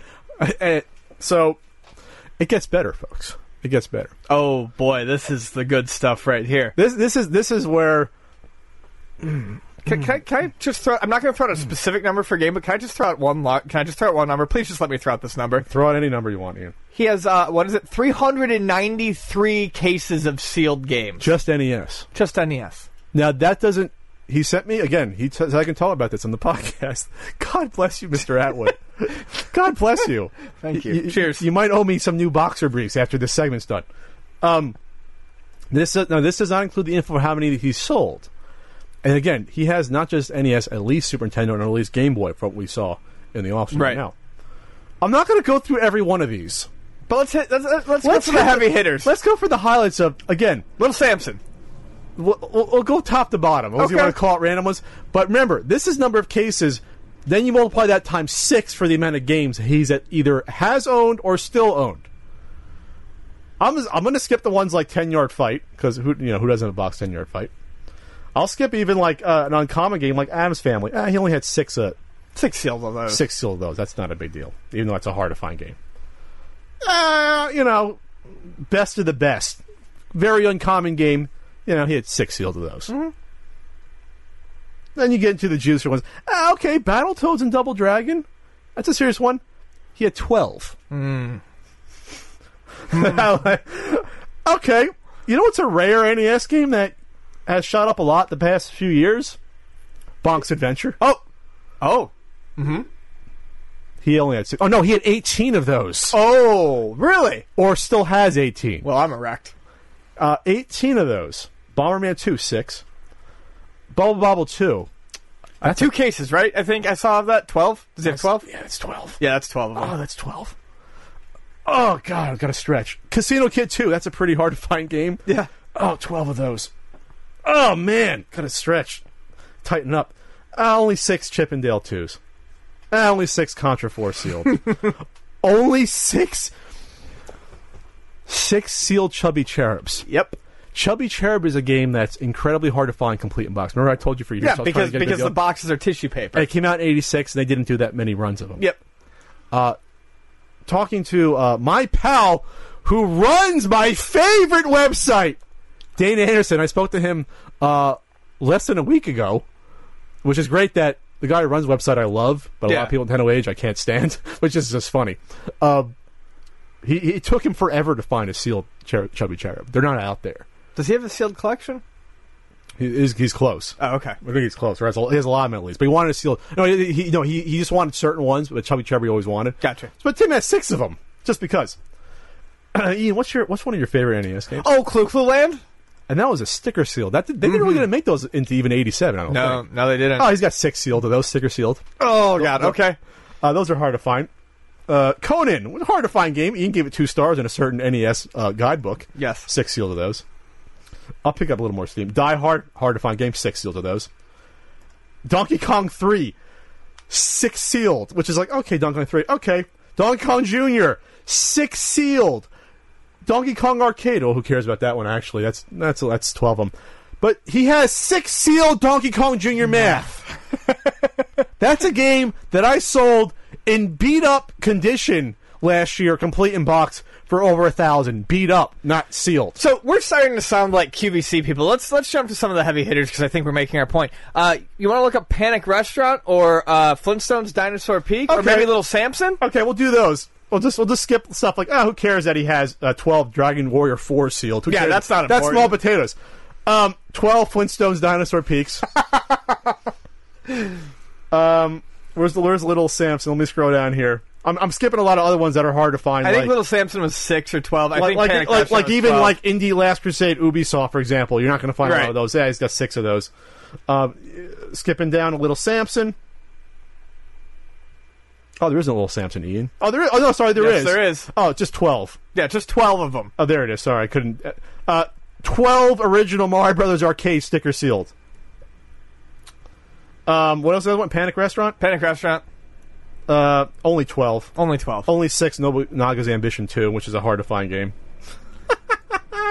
o- only, only, only six Power Blades Two. That's it. This is beautiful. We're getting to a point. The reason why we're doing this, not just to to rattle off numbers. Eighteen scoons. That's nuts. which is just as hard to find as Chubby Cherub in the box. And I sold my copy because I didn't like the condition of it. 18 stamens. What? 18 stadium events. Eighteen stadium events. 18 sealed I still can't do it when you do. I stand it when you do that. stadium events. But he revealed that 12 of those have been sold already. There's six remaining. This is why that's important. When people say, well, he doesn't have enough to affect the market. Mhm. Yeah, he does. There are not that many people. Me and my pal Dane Anderson agree. There's probably less than ten people that are going to be willing to uh, to dole out five figures or more on a sealed stadium events. I would not do it, and I could afford it. There's not many seal collectors to begin with out there in the wild, but how many could afford it? So what Tim has done is taking 12 of those people, and he and he's very careful about who he sells to, making sure they're not just flip it. He has them sign NDAs, so so the value is not revealed. He took 12 of those potential customers out of the market himself that never need a sealed stadium events ever again. And there's going to be six more added to that list. Meaning that if you went out and tried to quarter the market at uh, complete in box games, if you would need to complete your collection or sealed games, and you spent, if you spent, if you bought four of them and spent over thirty to forty thousand dollars, I don't know you're ever going to recoup those costs. I'm sorry, Yeah. might that happen because good old Timmy, Timmy Atwood, is probably close to giving away some of these copies. Has he given you permission to call him Timmy? I feel like you should probably call him Tim. We're like this now. I'm, I, Okay. I'm going to owe him two sandwiches now. and that's what I'm getting at is that no one owns the fucking hobby. There should not be elite collectors that can define what these games go for. Nope. Or try to corner markets. Tim is doing God's fucking work. Yes, he is. That's the point. It's not just reveling in, well, people worked hard for their collection and spending money. He's a man of the cloth. He's a man of the cloth. He's got loaves and fishes. He's the closest thing we have to the Pope of the retro, retro gaming community because he has all the power and he's magnanimous. That's why, folks. That's why he's the hero we need, but not necessarily deserve for the hobby. Anything else to add? No, no. I just um, I kind of want to drop a lot of. I want to spend money on a Clu Clu Land for. Well, now he knows you're interested. Yeah, no. So he might give you a good deal, Ian. And anyway, you have, you know, you have the podcast to thank for that. all right. So a new Neo Geo prototype has been discovered, uh, and this is pretty big. Um, it was uh, purchased. It was a board that um, it was a board that was purchased for about seven hundred and fifty dollars a few years ago, and took people a while to, to dump it and to find the information on it. But what was discovered was a fighting game that was currently being in development by Technos. Now, Technos uh, was the company that was responsible for uh, Double Dragon, uh, the Kunio Kun games, um, Super Dodgeball, a bunch of classics like that. And what we found uh, after looking through it was um, a character select menu for a game that had never ever been talked about, not even in previews, nothing like that. Uh, it had a full character select screen, and each character you could have um, chosen a different Dungeons and Dragons like alignment, a good, neutral, or evil, and it appeared to actually change the appearance of the character based upon the uh, the, the alignment that you chose Semi finished, right? this is interesting because of the amount of work that had apparently already been put into uh, things like graphical assets uh, for the game and uh, the, the the little bit of gameplay that was there. Um, but no one really knows who who developed it. Now there is a rumor that it, uh, it was being developed, uh, in, at least in part, by a company that I'm actually quite fond of called Face, that um, exploded out of nowhere in the early '90s and disappeared almost as quickly. Did a handful of games for the PC Engine. So, um, some people feel that this could be a hoax, but it just seems a like a lot of work for a hoax. Um, why would you spend so much time and effort on creating uh, very fantastic, very accurate to the time period, I believe 1994 Neo Geo assets just to fool people? I don't think you, you would. And plus, and plus, it looks like not everything was recovered. No. So th- everything like there was a layer containing the font, according to, the, to this on the NeoGeo.com forums. The font power bars was gone, which could have contained the game's name. Uh, voice card with the sound effects and voices, if they were done, they're not there. So if you're going to do it, you might as well go all out and do you know more of it, I guess. If you're going to do a hoax, Right. So, um, yeah, it was originally thought to be a different game entirely, uh, an early prototype of, of Voltage Fighter Gowcaizer, Oh. and uh, it ended up being something entirely different. Um, who knows? I mean, maybe it was just an old board that they were prototyping it on, and that's you know why it appeared to be something that it wasn't. But this is huge news for the community and just very exciting, and it's another example of uh, how how lucky we are to have people who are um, so involved in the preservation of games. Sure. This could have easily been trash that we would have never ever heard about. Could have been in a dumpster somewhere. For all we know, this is all that exists of it. so it looks like there was 12 characters to select. Some are still roughly roughly drawn or unshaded. So some don't have hitboxes. Some are missing frames of animation. The ones that are complete, ones who are complete, are very nice. Um, each character has three classes: chaotic, neutral, and lawful. Depending on what class you pick, the character's speed, stance, special moves, and special bar change. Even the character's win screen sprite changes depending on the class. Huh. Two characters have animal companions who can be used in attacks. The bosses are not selectable, but I managed to get their win poses a few times and kind of pulled out their sprites while I was messing with the C-ROMs. So, It sounds like it, it was trying to uh, follow what Samurai Shodown was, say doing at the time as it went on, um, which was adding like the slasher bust mechanic where you could change your character's uh, play style to a certain degree. Only this, this, I mean, honestly, this seems like a very ambitious game. Uh, I'm really kind of sad that we, we, we won't ever Well, see more of it. you'd hope that with this coming out, maybe someone who worked at, maybe someone who worked at it has a backup somewhere. Yeah, perhaps It's it was further it's- along. It's only like 20 plus years old. It's not like ancient. Well, because I mean, honestly, in 19, uh, 1994, that was not the tail end of the Neo Geo. Um, you know, this wasn't abandoned because there wasn't a market for it. It could have been financial constraint. It could have been the developer, uh, if, it, if it was Face, um, you know, no longer making games. But I mean, seeing this is, is, something that kind of makes me salivate, especially as a fan of fighting games, especially as a fan of fighting games on the Neo Geo. Um, I would love for more of this to emerge and to see a more complete version of this. Oh, so I think it might be called Dragon's Heaven. Okay. That was the possibility from, on, on, this article I'm looking at it right here, which hopefully doesn't crash my computer because the other one almost did. it, was, it was like, it's like, geez, how heavy. So yeah, seven hundred fifty dollars from a Yahoo uh, Japanese auction site. Interesting, very interesting. But but like, like we said before, not all of the data could be extracted. First, you have to figure out who made the game, then hopefully people can backtrack and find a developer. And right. Maybe, maybe they have it laying around on a 20 year old hard drive or something. I actually have a friend who's already on the hunt to kind of figure that out. You would think that someone has it. It'll only be in one place. You would think, hopefully, there's a backup somewhere. Yep. But there have been games that have been lost to the annals of time, just like old films that are lost and destroyed. So, all right. Who does love the Neo Geo? So we got another Indiegogo handheld coming off. We had the ZX Spectrum handheld, which you can still get. It's on demand, so you can still order. I still might do it. Because you know why? Because Mr. Sinclair himself, Sir Sinclair, is involved with that.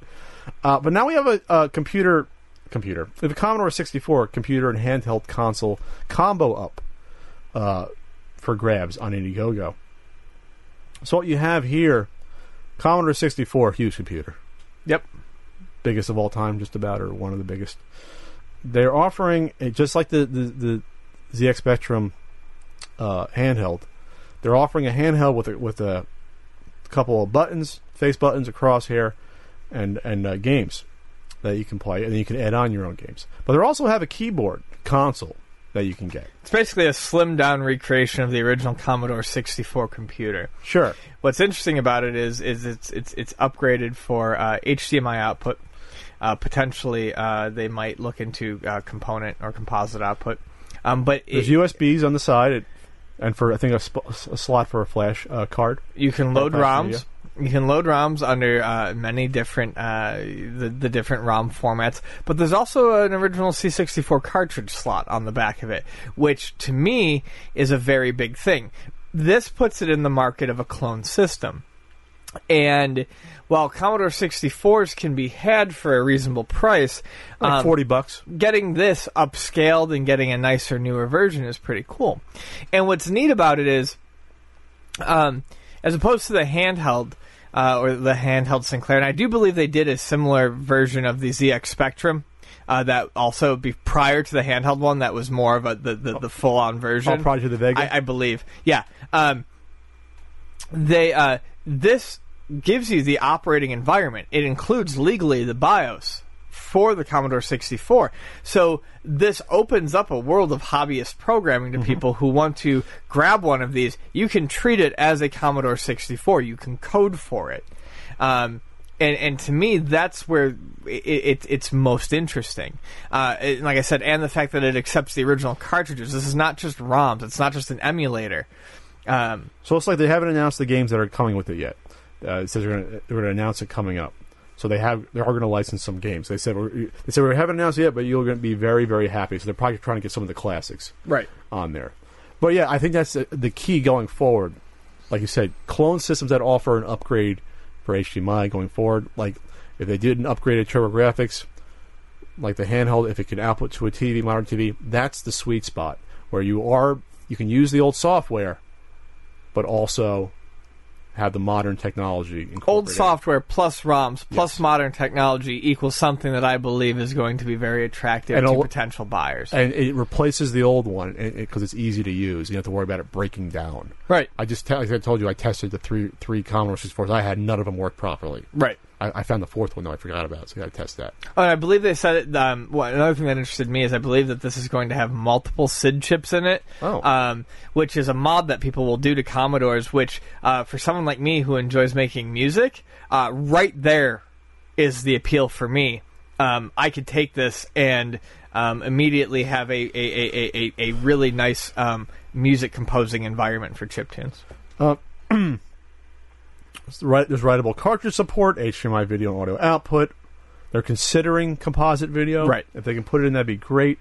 Multiple joyst- uh, joystick support. They actually have joysticks uh, that are going to be. There's a joystick right there. They have a concept which looks great if you scroll down because it looks like the joysticks they had some back Yeah. then. So what they said was, is as of right now, um, it does require its own joysticks, but they are looking into getting support for the original joysticks as well. Well, you can just do a little adapter to USB. Probably that'd be the best way to do it. Um, so the price you have for the uh, computer, which I am really, I'm really tempted. I'm honestly more, tempted by that than I am the ZX Vega. The, the computer is hundred and fifty dollars. The handheld's one seventy. It's actually more, which is interesting. But I figure you might as well just get the just get the keyboard because you can load the ROMs in that too. It's not it's not portable, but Well, let's put it this way: yeah. with how many handhelds have been created that, That are you focused on emulation, that you can already do it. why why get a dedicated Yes. one for the C64? It's it's the actual computer console with the keyboard that, Yeah. to me, is the the attractive option here. Yeah, with with the ZX Spectrum Vega, it had a thousand ROMs built into it. To me, that was part of the the idea. Plus, it looks sleek as hell. This looks sleek too, even though it's not a close up of it. You know, I'm, I'm sure there's not many different designs you can do of handhelds at this point. Yeah. they're not getting manufactured from. You know what I mean? Like the manufacturing is pretty much the same probably on a lot of these, whatever whatever guts are inside of them. Now, not that it would ever happen, but boy, howdy, would I love an Apple IIe version of this. Holy shit! Except Apple would sue 'em. Yeah, well, that's what I'm saying. It would never happen, but I would, I would, I would spend a day rolling around squealing. I wonder if Apple would give up the licensing rights. I wonder if they would do that. I don't know. Probably not. Eh. Anyways, I'd buy it. Then, then you might as well go for the good old IBM XT clones that are, you know a thousand Yeah, different g- ones. Give me a Tandy clone. Wait, no, don't. I don't. I don't. I don't. I don't need an IBM compatible clone. Let me try to boot into DOS and have issues just like the old days. Let me Yeah. see everything in CGA and EGA. Oh, I miss CGA. I didn't have EGA. I went from CGA to to uh, VGA or Super VGA, whatever. Yeah, CGA was the the, the pink, the cyan, and the Yeah, uh, ugly green. Yeah, Literally four colors of goodness while I'm playing Commando. God, so nice. All right, we have a new world record for Super Mario Brothers on the NES for a speed run. I don't keep up with this news too much, uh, but the reason why this one I'm, I'm reporting on is because uh, it seemed that I don't know if it shattered. I guess shattered the record. This one, this new one was done in 457. Uh, it was only about 400 something milliseconds. Oh, before I thought it was be in the five somewhere that it was. Uh, yeah, quicker. but this guy this guy has continuously whittled it down, and I believe he beat the previous record by about 450 something milliseconds. What's interesting though is we're getting to the point. Super Mario Brothers is a huge game, and it's obviously one that is going to be uh, sped run by many people over many many years. This has been happening for a long time, and we're seeing diminishing returns. His name's Darbian, by the way. That's a speedrunner. Yeah, Darbian. Darbian. And after posting this record, what's the official time? 457 and 26 hundredths of a second. He's basically thrown up his hands and said, "This is about all I can do. This is this is basically it." Um, when you are beating times by milliseconds, and it's not to say someone can't Yeah. can't find another exploit at some point in the future, but at some point you are going to beat a game as fast as it can be beaten. It's not like you can constantly keep whittling this down. Um, Yeah, you, you can only memor. I mean, the patterns are there, yeah. and you sort of that's all you got.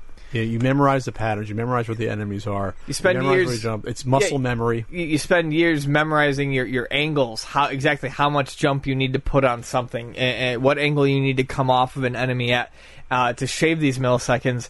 And at some point, um, it I feel like it must have been incredibly ga- uh, uh, gratifying for Darbian to to to get this record, but. At some point, it's not gratifying as a process. I would imagine to keep trying to just shave the smallest parts off. At some point, you've accomplished what you wanted to do. You're a badass. Yeah, I mean, you're he, done. He knows. I mean, at, th- at this level, he knows like where the hit boxes are. Like he's literally jumping and touching the piranha plant, but not enough to die. He Yeah. was literally at the end.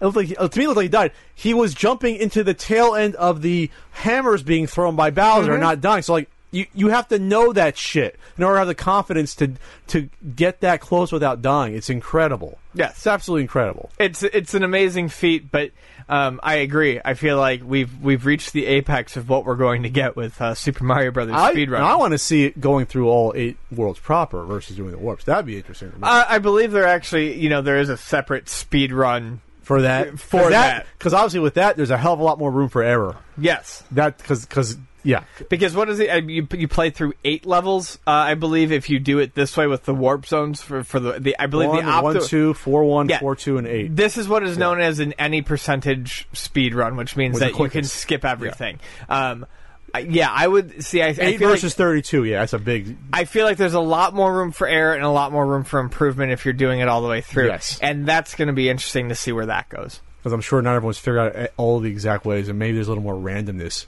in, in those with the cheep cheeps and stuff like that. Maybe there is. Maybe, yeah, who knows? Cheep cheep, yeah, cheep cheeps are pretty random. They seem semi. Yeah, they. I. I well, if Wow. there if there is a pattern to cheep cheeps, I never exactly figured it out. When I was a kid, wow, they fucked me up the first time. What was that, two three level when they first show up? Uh, the bridge two- is two three. Yeah, yeah. yeah. Oh, wow, did they screw me up? Yeah, I was me like, too. you're like, oh my god, I'm afraid to walk. That was right a, in your that face. was a that was a brick wall for me for a long Yeah, time. that was a brick wall for a couple A couple days, I was yeah. like, oh god, yeah. That was the thing playing Super Mario Bros. As an aside, is that like that's when you're seeing these sort of gameplay elements for the first time, it's insane, which is why it's such an important game. Every level that I I beat when I was a kid playing Super Mario Brothers because it was such a new type of game was a huge accomplishment Oh yeah. because you just weren't expecting that type of gameplay. and then you get to what world was it four? Like, wow, it's at night, and it's like what? Or Whoa! it, everything's changed. was it four or three at night? Uh, four is night. It's night. four at night. I should know. No, no, no, no, no, no, no, no, no. It's not four. or five. Four one is the first level with Lakitu. It's three. Three is three. it? It's Right. three and six. I think Three and six. Wow, nighttime. This is insane. the game has changed, son of Flynn. Not not, not as important as Space Invaders though, but but good no, good nevertheless. What a weird time to bring that up. Every podcast going forward, it's a new Danny Sullivan. Yeah. so, here's something that's uh, it's it's interesting. GameStop is starting its own publishing wing, and it's called GameTrust, and it's fairly easy to see why um, GameStop is doing this. Um, the uh, first game that they are going to be publishing is going to be by Insomniac Games, um, who created Ratchet and Clank. But they are also working on uh, publishing games by the creators of Trine, the creators of The Order 1886, and the creators of Deadlight, uh, Tequila Works. Um, GameStop is in a position where they are going to no longer necessarily be able to fight the inevitable digital future. Mhm. And if they want to be able to make money, they're going to need to adapt. In the past, GameStop has attempted to make money in a somewhat similar fashion by making a game exclusive to GameStop. For example, uh, uh, Xenoblade uh, Chronicles for the uh, the uh, the original uh, Wii, um, but they are still buying from a publisher, from a distributor, and they are still taking a cut off the top. They stand to make a lot more money by publishing their own games. So basically, they're cutting out the middleman. They're offering deals to these companies, and not only does this become a GameStop exclusive, but they are making uh, a, a much larger share of cash. Well, well, they also can put it on Steam, obviously too. Right? Yeah, well, I, and I, I do feel like a lot of this is going to be digital downloads. It's not necessarily going to be physical, although they've even said that, that physical will become a thing that they that they, they do. Um, you know, a lot of these games are going to be digital games, and that's going to create a lot of profit for them because there's no manufacturing costs involved Oh, sure. um, for a company that needs to to, to to to right the ship, so to speak, this actually. I mean, I'm not one to say a lot of good things about GameStop, and I don't know that this is going to work out for them. This isn't the dumbest idea they've ever had. No, not like selling cell phones in their store, things like that, Right. or the retro game Endeavor, Oh, yeah. The Retro Game Endeavor is, which is is probably making them pocket change overall through all the issues that they've been having. it's it's a bit of a mess. Um, I'm not sure which article it was, but there was one where um, you know wh- one of the heads of GameStop was like, "We've always been all about the games, and games is all we do." And it's like, no, no, you got into tablets and smartphones, and you started grasping at straws to do whatever you can. Um, maybe under the GameStop name, you're moving now towards more just games, but you have other ventures because you are desperate. Um, this might be one of the smartest moves they've made in a long time. I think. Uh, their business looks like it dropped this past uh, holiday season. So 2.94 billion, and the year before was at 3.15. So it dropped 6.7 percent year to year. Now it could be just due to hardware sales itself, but it's probably people just not buying stuff at GameStop as much overall, Right. or people just going on buying Steam games versus buying console games. You know, it could be a lot of stuff. Yeah, I mean, and, and as digital, uh, uh, you know, becomes more and more of a reality, um, you know, you can buy. I thought, I think it's almost laughable. You can go to GameStop and buy a digital copy of a game, and then go home and scratch off the code and download it. Which is insane. It's absolutely insane. So, you know, eliminating that aspect of their business is probably not a bad thing to do. But are, are they biting off a little more than they can chew here in terms of guiding these developers in, in publishing? I mean, like, Well, from what I read, I mean they're going to be fairly hands off, and and uh, when I read fairly hands off and giving and giving the developers, uh, you know, basically all to say, that to me actually reads a little bit more desperately. They're like, just give us something So- that we can publish and you know that we can make yeah, we'll money just we'll off just throw money at you. right. and And, hope that game. we make more Yeah. money because we're not really in a position to be telling you what you can or can't do. That Especially can when- lead that can lead to disaster if a It game could. comes out that's garbage. Though, too. Oh yeah. Oh, I'm not saying this isn't a gamble. I'm just saying Yeah. that of a lot of, of a long string of bad or odd or silly ideas, this could potentially work out well for them to a degree. However, I don't see GameStop necessarily being taken seriously as a publisher. They want to do their own exclusive online quote unquote real estate instead of just putting on on Steam. Then that's kind of weird.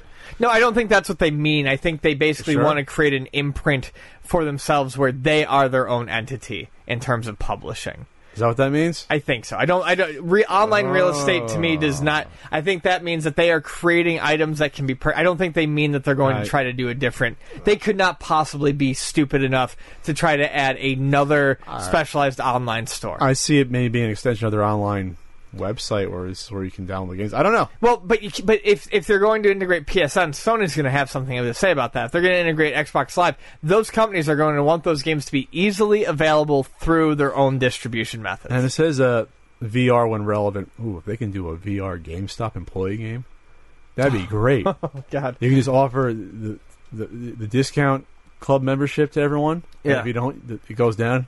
Then you got to deal with people that go into your dumpster and try. I was to gonna say you can make a dead face at someone who thinks they're fucking super goddamn clever because they just sold you games out of the fucking trash for a five dollar game. And you got to be like, okay, I see you at the camera for your YouTube channel. Okay, I'll just give you the seven bucks. Here, There you go. that. And I'm gonna call the cops on you because I hate you afterwards because you're a fucking prick. Oh, Ian, how do you really feel about it? Those guys rubbed me such a wrong way. Like I, they were fucking assholes. They're rebels. Yeah, they're so fucking cool, man. Fight the power. You pieces of shit. All right then. So that took a turn. So, So I had to get it out. I'm so sorry. oh man, that's gonna be a fun day on Twitter. Uh, Ubisoft is going to ban Division players who exploit its shoddy coding. So what's what's been happening is I, I'm t- trying to understand how this works. Okay, I can I can Okay, explain to you since okay. I played the division. So Okay. the, the most recent the most recent update added a raid uh, called Falcon Lost. Uh, similar to Destiny, you do this raid and you get specialized loot at the end of it that drops once a week that you use to create full sets of gear. Now, what full sets of gear? Now, each individual piece that you get is um, is very powerful, but when you complete a full set of gear, you get additional bonuses in addition to just the powerful gear. So the goal here is that you have to grind this over and over again to get this full set of gear to become this uber player. They developed a, or they discovered, players discovered a bug that using a certain set of techniques allowed them to skip to the end without triggering any enemies and to uh, constantly harvest this gear. Because Ubisoft because it's fucking Ubisoft, and I like the division, but that doesn't excuse Ubisoft for being a company that releases fucking buggy as shit games. Um, didn't cover their asses on it. So now you've got people who have these full sets of gear in no time, and they're absolutely fucking dominating, Killing in the- everyone who doesn't in the dark zone, which is Sure. which is the player versus player uh, area of the game. And Ubisoft because I just find this so ridiculous. Is threatening to ban players for their own goddamn fucking mistakes. tell you what, if you don't want people, ex- it's not like these people created cheat bots or are hacking the game from the outside to make this happen. These are people who are simply exploiting Ubisoft's shit fucking code. Sure. I'm sorry, I don't. F- I, I feel like ooh, this is this is on Ubisoft. But if not everyone can do the same exploit, then you're creating an imbalance in the gameplay. No, but everyone can. but not everyone will or has the knowledge to do it. That's, Sure. That's where it becomes an issue. They are, in my opinion, are looking out for by and large No. people playing the game. I, I mean, in, in the end, I would I'm prefer that actually- this does, this I'm does not. siding with Ubisoft here. I disagree with you. I think that I'm not siding with the cheaters. I'm saying that Ubisoft uh, has a lot of gall to place all the blame on the people who are No. cheating. It has nothing to do with blame. It's like this is our game. We're setting the rules. Abide by them. It's not like they're blanket, blanketly just banning people. They're going to warn people, and then if you don't follow the rules, still, all right, you're gone. Which is within their right to do that. It's their game. Sure. You, when you get a game, there's an end uh, user license agreement. They have a code of conduct. It's like to me, it's like producing a board game. Follow me here. You produce a board game. You have a set of rules. You don't have to abide by those rules, but you should. You should to be fair, and not be a dick. No, perhaps yeah, no. That's I agree. I, I think this is just an overall general distaste for Ubisoft and how they release fucking bug to ship products back and forth. Um, if you want, if you want people to abide by these rules, then double check to make sure that there aren't these exploits that can be discovered within days. Well, hopefully they just patch it to end it. And Yeah, I hope they patch just patch it and take away the, the, shit from I would like that Just to happen too because I like the game and I want the game to be played fairly. Yeah. But like I said, it's not like these are people who are maliciously going out and Yeah, hacking okay. the game and breaking code. This is code that's already fucking broken. Their code of conduct says code, Yes. they have a code of conduct that says exploitation of any new or known issues or bugs is forbidden and may result in account suspension or revocation. It's clear. Users okay, that, that's th- their own code of conduct. Yes. So users caught doing this will first receive a temporary suspension, um, and then eventually a permanent ban if they're caught doing multiple times. So that's fine. You get a suspension, just don't do it anymore. You probably suspend it for like 24, 40 hours. What's the big deal? Well, I, I, I, I understand that Ubisoft puts out shit, unfinished games, but people are taking advantage of this and they're making it unfair for everyone else or unfun for everyone else. Right. I'm not saying that's okay. I just think Ubisoft needs to own up and realize that this is a huge part, in in, in large part, their mistake. Yeah, sure, but people. This one person said though, uh, da- da- uh, redditor Carpe Bedlam wrote to the developers, "You get to decide what we can and can't do in your game world. You set the rules of this world. We simply inhabit that world and use the mechanics given to us by you. Bottom line, if you don't want people doing something in your game, design your code so it's not possible." Well, sure, but they also said they set the rules. Sure. They Okay. they're giving you the sandbox, but they're also saying don't throw the sand into the person's face next to you. It's- they can do that. Sorry, if not, don't play their game. No, that that's fair. I just feel like You know. better quality control would eliminate this problem of entirely. Of course. But to bitch at them for coming down on people exploiting it, it's within their, right to do that. like I said, I'd rather have a fair game. I just, like I said, maybe I'm just tainted because Ubisoft in general has constantly released fucking garbage. And this is a game that I actually like, and I would like to see them fucking take care of it. you said taint. All right. so YouTube drama. Uh, You fucking lead on this shit. So I guess drama's been uh, big on YouTube the past month or two. I mean, it goes back to uh, uh, you know our H three H three going after pranksters uh, like SoFlo Antonio, for example. I kind of feel like that's warranted. Um, but then it was like H three H three versus this guy named Leafy because H three H called them out for doing a video about um, making fun of a kid who who had uh, who had some sort of uh, learning disability. Then that was drama that's happened. So it seems like drama drama right now is in. Like drama is like what is what's selling right now on YouTube. There's a big uh, sort of TMZ ish channel which has like almost a million subscribers named Keemstar. I won't get into the individual personally because he has a sort of storied and checkered past. That's kind of weird. Uh, but he runs this sort of show where he, he has drama alert, where he goes, you know, he, he talks about the drama and issues going on between YouTubers, and sometimes even has them on to debate. So there's a lot of views happening here for this, for better or for worse. So the reason I want to talk about this is that two very big YouTubers came out within the past week, Markiplier and PewDiePie, and talked about YouTube drama. Um, Markiplier came out on April 11th, said YouTube has changed, a 12 minute video, and then PewDiePie, who's the king of YouTube, uh, came out the video on April 16th saying YouTube drama, a three minute video. I want to focus on what Markiplier's video said because that's what I have more issues with. But I also want to talk about why I think it's why these videos are happening when they're happening now. So Markiplier in his video, to his credit, said, "Hey, this is kind of rambling and I'm being hypocritical." To his credit, because his video was hypocritical and rambling. Yes, He I didn't have a cohesive point at all. as a it. person who has no context and no real awareness of, of YouTube and its its going ons, uh, I watched that video for this podcast and came out of it with almost nothing and was happy at the end when he was like, "I don't know if I made any points." It's like fucking good. I'm glad I'm I'm not just an idiot for not grasping what you're getting at here. Sure. So, one of his main compl- complaints, Markiplier, in his video, is that YouTube has changed. Is that it's being focused on quote unquote pessimism, uh, is sort of churning it, and that the content itself has changed. So, one of his big points he makes in this video is that to him, there's less, in quotes, creative content being put on YouTube versus how it was in the good old days um, which I thought was strange because there's lots of creative content on YouTube. Mm-hmm. You just have to find it like anything else. Now, it may not be it may not be that content that's actually popular or that's getting seen, but it's out there. People are doing good stuff on YouTube. People are also doing, uh, I would say, sort of throwaway content or easily digestible content that you watch once and never again. That's also being done too, which I'll get into because he brought up that issue himself. So he, I, he's yearning for the good old days of YouTube, which again, why he's hypocritical because he's himself is is guilty of this. The days where you put out content you're proud of. He referenced a video that he done, did years back that oh that content's always going to be there, and I love that video. I'm proud of it, and it's there, and that's great.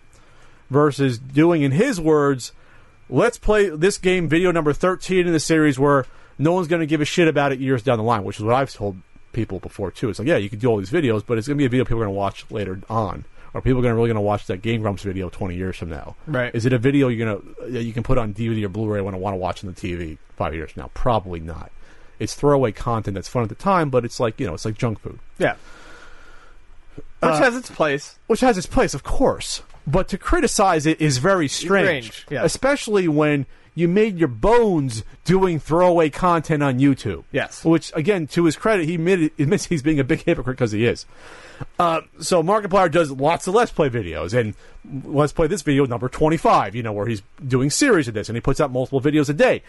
He has the YouTube system down to a science because all these big YouTubers have it down to a science because that's how they get big by and large. Right. They know how they know how the system works. I just said no like Ali says no for some Yeah. reason.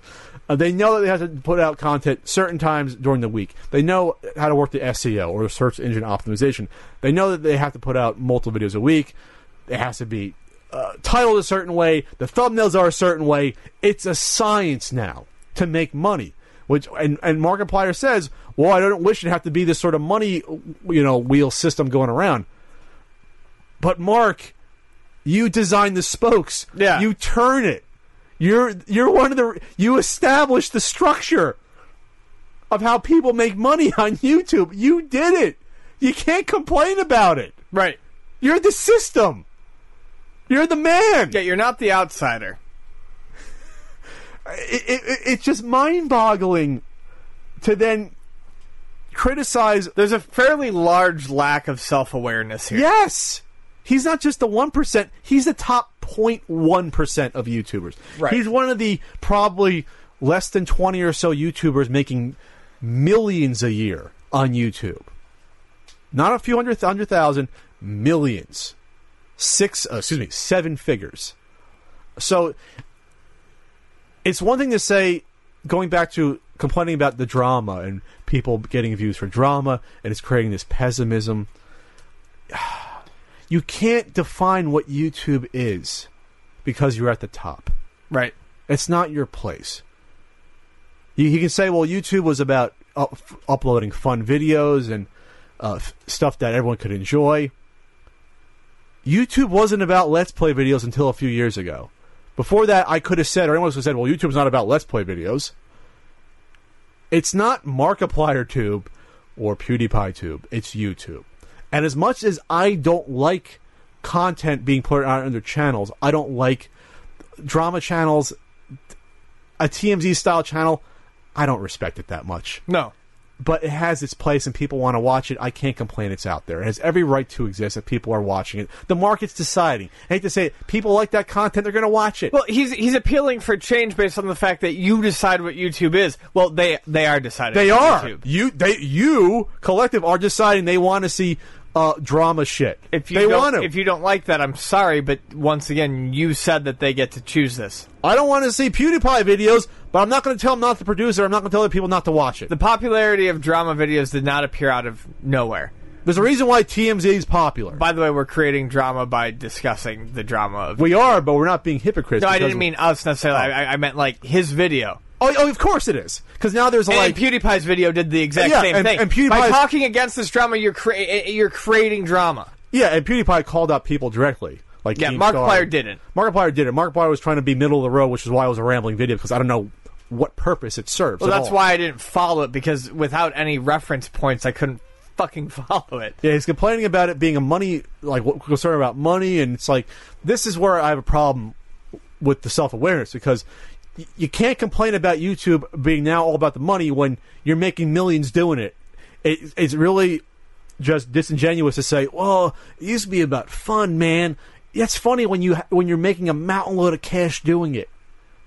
When you're not, you want to try to if you want to make uh, money and get as much many views as you can. That's up to you how you want to do it. Well, then I agree with that. That's another issue. But I'm not going to deny you your right to do it, and he shouldn't be denying people their right to do it how they want to. Right. If they're not breaking any laws, they're not doing fake prank videos on the street harassing people.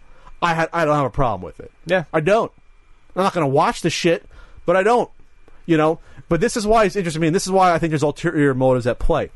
Because the fact that he had to put out this video, and then within a few days, PewDiePie, his friend and buddy, and they're on that same network we talked about a few months ago. Oh right, yeah. What, I forget what it's called, the Happy Hat Network. What the hell was it? I don't know. I don't know what it was called. I'm picturing weird drawing or something. They, they called the- Rainbow cum drops. I have no idea. Probably not, but they called it like the Avengers of you know the YouTube group. But, Pew- but PewDiePie put out a, his own video, and this is why I think they're scared. They're scared now that they are the top dogs. They are the celebrities of YouTube. Markiplier and PewDiePie. Are under a of the things that- microscope. they now see drama channels could potentially come after them, spotlight them rightly or wrongly, but now they got to worry because not if we talk about it and we have you know uh, a podcast that some people talk about, but now if you have a channel get that has a million subscribers that puts up a video that's going to get half a million or a million views talking about potentially these individuals, that's a problem to them. Correct. because now they don't they don't have this invisible shield where oh hey YouTube is uh it's all about the fun right? Why should we take it seriously they saw what happened just a few months back with the Fine brothers getting destroyed rightfully so and that was without a huge channel just targeting them directly that was the collective what if you had them screw up or do something nefarious or even innocuous, or maybe they're worried about not doing anything. But you have a spearhead of a big channel or a few going after them. Where before they didn't have to worry about that. They could they could have got away with it. It wasn't for those meddling YouTubers. yeah. Now they got to watch their back, and now maybe they don't like the fact that they are celebrities who can be spotlighted because they are celebrities. They're the new type of celebrities, but they're celebrities. Yeah. They are. You can act like you're not, and that you're in it for fun, and hey, we're just along for this crazy ride. But there is responsibility here. It's not just responsibility. You give up some some of anonymity anonymity when you're making millions of dollars a year, and people want to know about what you're doing. I mean, it's shitty, but that's the truth. Yep. And so it's not it's not like this isn't ju- uh, this wasn't coincidence that they both put these videos out. They're trying to shame people from liking these drama videos. To try to say, well, but I think it's going to backfire. Now it's just going to spotlight it more.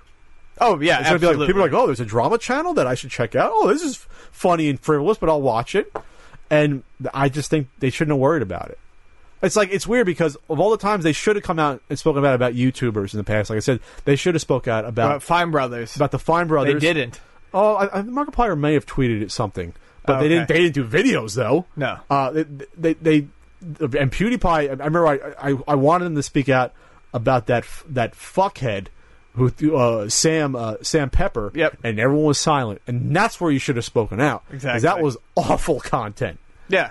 Uh, so now they're afraid they're going to be in the crosshairs. I think. I think that's what it comes down to. Sure. So anything else to add, Ian? Or are we going to show up uh, on a drama drama video one day? I sure hope so.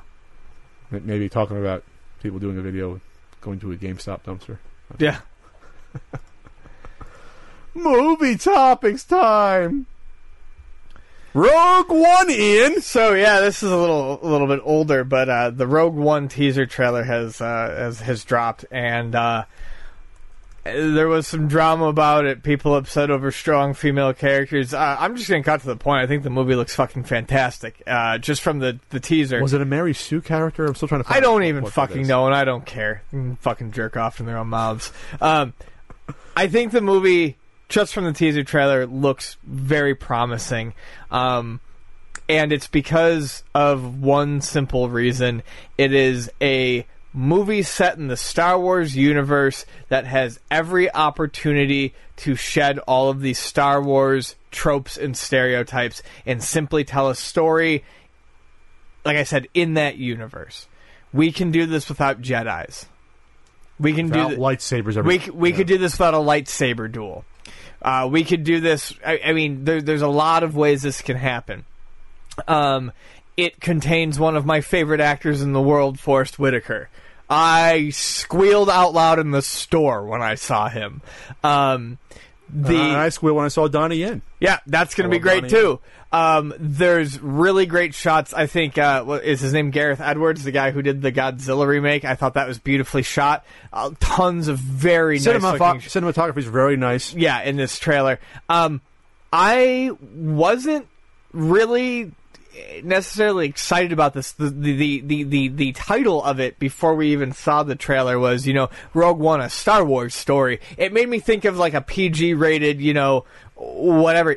What I saw looks very compelling. I'm almost more interested in seeing this than I was the um, um, the Force Awakens. Yeah, it, it, it looks.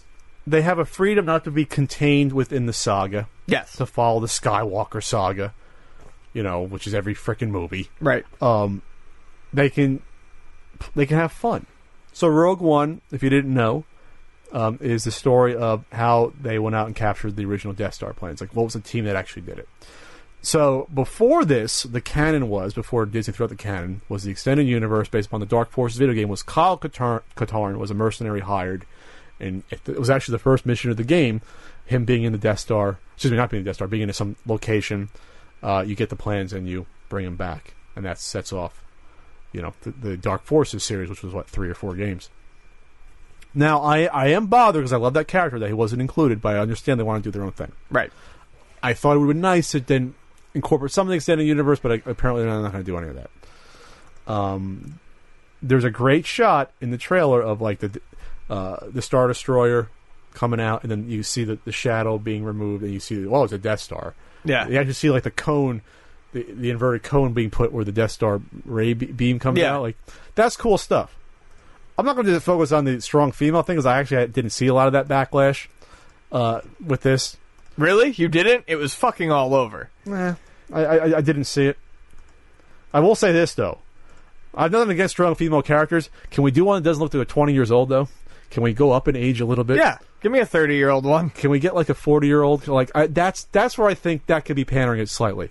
Let's ex- if you really want to expand it, let's get an older female character. Right. I think that a, a somewhat grizzled character. You know, That probably would have actually been a pretty good fit for this, how about a Cate Blanchett or something like throw some dirt on her. Right. You know, you know what I mean. Uh, but I I like it's a ragtag crew. I like that you hear some of the sounds like the alarm sound from the first Star Wars, like it's like oh, this seems like this is really original trilogy. Like now we're back in that sort of mode. Yep. Uh, I don't know if there's any like. It'd be cool to see if like if there's any like sort of aliens as part of their crew, or um, any any cyborg characters or robots. I don't know. It's, it's gonna be interesting. It's gonna be a fun time. I'll see this in the theater. I'll see it. I'm really, really not looking forward to having to fucking cover two more trailers of this because I just want this to kind of be a surprise going in. Ah, you're gonna get two more though. This Yeah. is a really early teaser to be like uh, eight months out to see. And then, uh, yeah, I, it's almost like you forgot about this because Star Wars. This was so weird about it because now there's always going to be a Star Wars movie in production for like, Right. the next five years at least. Probably for the rest of our lives is going to be. They're going to do the obviously episode eight and nine, and they're going to do which I don't agree with a young Han Solo movie, which I think is an awful idea. I do think that's a bad Uh, idea as and well. A, and a young Boba Fett movie, which I think is a eh, idea. It's almost like a Wolverine Origins. I really don't want to see it because we saw a ten-year-old Boba Fett in Attack on the Clones, and it was fucking terrible. I don't want to see kids. I don't want to see cool characters revert to kids. I just don't. Didn't No. work with. Uh, didn't work with uh, Darth Vader. I don't want to see fucking Boba Fett anymore. But anyway, uh, so we'll see. You know, we'll see what happens in good old December, then, which is weird because by the time that comes out, there's going to be a teaser for Episode Eight. It'll probably lead off Rogue One. It's just this is the world where this is the best time to be alive if you like movies and geek stuff.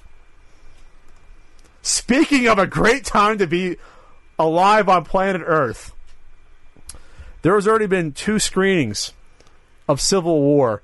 And sadly, it's sitting at 29. Oh, sorry. No, never mind. Oh no, it's not. No, it's not sitting okay. at 29%. Okay, my bad. Wrong movie. This is how you know Marvel slash Disney is confident when they screen a movie for critics like three weeks before the movie comes out. Yeah. They're pretty fucking confident they have a hit on their hands, and they're not afraid. No.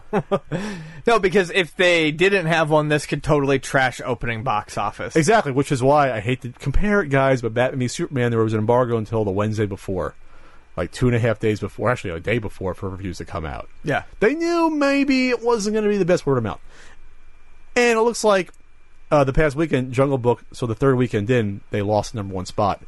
Uh, they, actually, they, they lost it. Well, they first they lost it to that Melissa McCarthy movie, but then Jungle Book did gangbusters the past weekend. But no one gives a shit about Batman vs Superman anymore. It only came out like three weeks ago. Like no one gives a shit. Nope. It's over. It's done. It's gone. It's gone. It's, it's not going to get to a billion worldwide. It's probably it's it's a loss leader for the rest of the DC uh, universe movies. It's not going to make money on its own, but hopefully, like Suicide Squad, which a new trailer came out, uh, the third trailer already uh, came out for that, and then uh, it's going into you know Wonder Woman. uh, Wonder Woman, which I think they pushed up to early June next year. I think. Um, so here's the point, though. I hate Andre Meadows, my friend, Black Nerd Comedy, because he went to the fucking premiere Oh, bastard. son of a bitch. Then I missed out on the early screenings. They had fucking right by us. Really? They had advanced screenings, which I found out like the day of, and I was like, why? Why? Why wasn't I looking for this? Holy shit. I went to advanced screening of that uh, Tom Cruise movie. Uh, what was it a year or two ago? That one where he keeps dying. I went to advanced screening, and it was actually a good movie. Um, where it was like kind of like Halo. With oh, Edge, Edge of the. Edge of Tomorrow. Edge of Tomorrow. It's actually a really good movie. Um, so I went to advanced screening of that, and I think I could have. You had a shot. It was probably sold, sold out or sold out or free. It was probably gone within ten minutes. I think they put them up on. Uh, they tweeted out on like April eighth, and then it happened last week. They showed it. Gotcha. So now I got to wait to see Captain America: Civil War, which there's 19 reviews out so far. All but one are are positive, and the one that was bad was a very weak sort of. Well, it didn't do what I thought it, wa- should have done. It's it's just constantly building a world that's not ending any stories. Think well, that's what comic books do. Yeah. They they do end have stories. you read a Have you read a comic book? They before? do they do end stories, but they're like soap operas. There's always something else going on to Right. build upon. It's very hard to have just segmented stories. Make that else. complaint if this was supposed to be the last Marvel Universe movie, but it's Which not. they'll never will be. They'll be made No. until we're dead and gone. We'll be phase forty-seven, and I'll be, my teeth will be falling out. Uh, so, more importantly, the average rating right now on Rotten Tomatoes is eight point four out of ten. It's a conspiracy. Disney paid them. No, Disney slash Marvel is just making damn good movies. Yep, it happens. It can happen. They're not biased against superhero movies. They're biased against Zack Snyder's shit superhero movies. Yeah, I, I'm. I am. So real quick, just running down some of the highlights. Uh, call it Civil War, call it brand extension, call it a cinematic universe or corporate behemoth. The latest Marvel extravaganza furthers the studio's cross pollination of action franchises in a way that's sure to satisfy devotees. That's from the Hollywood Reporter. Uh, from Variety. The most mature and substantive substantive picture to have yet emerged from the Marvel Cinematic Universe. Which is saying something when when Winter Soldier kind of transcended superheroes with some actual uh, meat to the story Sure. and the message to it. uh, from uh, USA Today. Tear away the powers, abilities, and egos, though, and the third Captain America movie is at its core a deep exploration of friendship and family and what sacrifices should ha- should be made to hold on to both. So you have themes, you have superhero action, but nice themes to sort of bind it together. Right. That's what these, especially Captain America movies, have been about. Surprisingly, Oh yeah. now when you look at the trilogy of these movies, the Captain America ones are going to be the strongest by far. Oh, yeah. Which is funny because when it's starting out, people are like, "Oh, that's cheesy." Captain America fighting World War II, and now it's like these are the best collection of movies. Mm-hmm. Even if the first one is won't be as good as these, it was still a good movie. The first Captain America, I thought. Uh, so this uh, trying to avoid spoilers is going to be hard. I mean, spoilers in the comics: Captain America dies. Yeah. So you know there's a chance he might die well, in the movie. no, he doesn't. It's it's Okay. no no. I don't even mean that. It's it, it- in in the Civil War arc. He does not die. Well, afterwards. Yeah. At the tail end where he's led away in cuffs. Right afterwards. Yes. Yeah. So there's a chance that in the movie he could, but you think they would bring him back for the Infinity Wars either way. They'd find a way to bring him back. Oh yeah. Absolutely. You know, because they haven't they haven't killed the character yet and brought him back in, in the Marvel universe. It hasn't happened yet. So you figure, eh, you're always good for one. And why not Captain America? Because he's beloved, and Chris Evans doing a fantastic job playing the character. And at this point, that's all he's basically acting. At this point, he's doing Captain America. Right. He's not really doing anything else. And he's and plus he's signed for like nine movies or whatever the hell else. So he's got like four more left or three more in his contract. You know, he's been in five. Uh, so what's more important, or just as important, is people love. They love three things. They love Black Panther. They think he's an awesome character, and his movie is coming out uh, to 2018, early 2018. Uh, they love. They said that airport fight is the best superhero fight ever put on film, and you don't. You haven't seen any of it in the trailers. You've seen like not even five percent of it. That massive airport fight's going to be amazing, supposedly. And speaking of amazing, the best Peter Parker slash Spider-Man on screen to date that nails it. And thank you so much. Yeah. I'm Because looking to this forward point, to. I hate I, I hate to say it. Uh, there was parts of Tobey Maguire's performance I liked as Peter Parker. Not good Spider, not a good Spider-Man.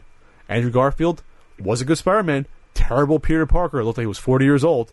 Now you have a young kid that fits a part, and people are saying knocked it out of the park. Now it's the most surprising thing, and they're already uh, uh, going to start production on Spider-Man: Homecoming next year. And supposedly, the rumor is that Michael Keaton's going to be the villain.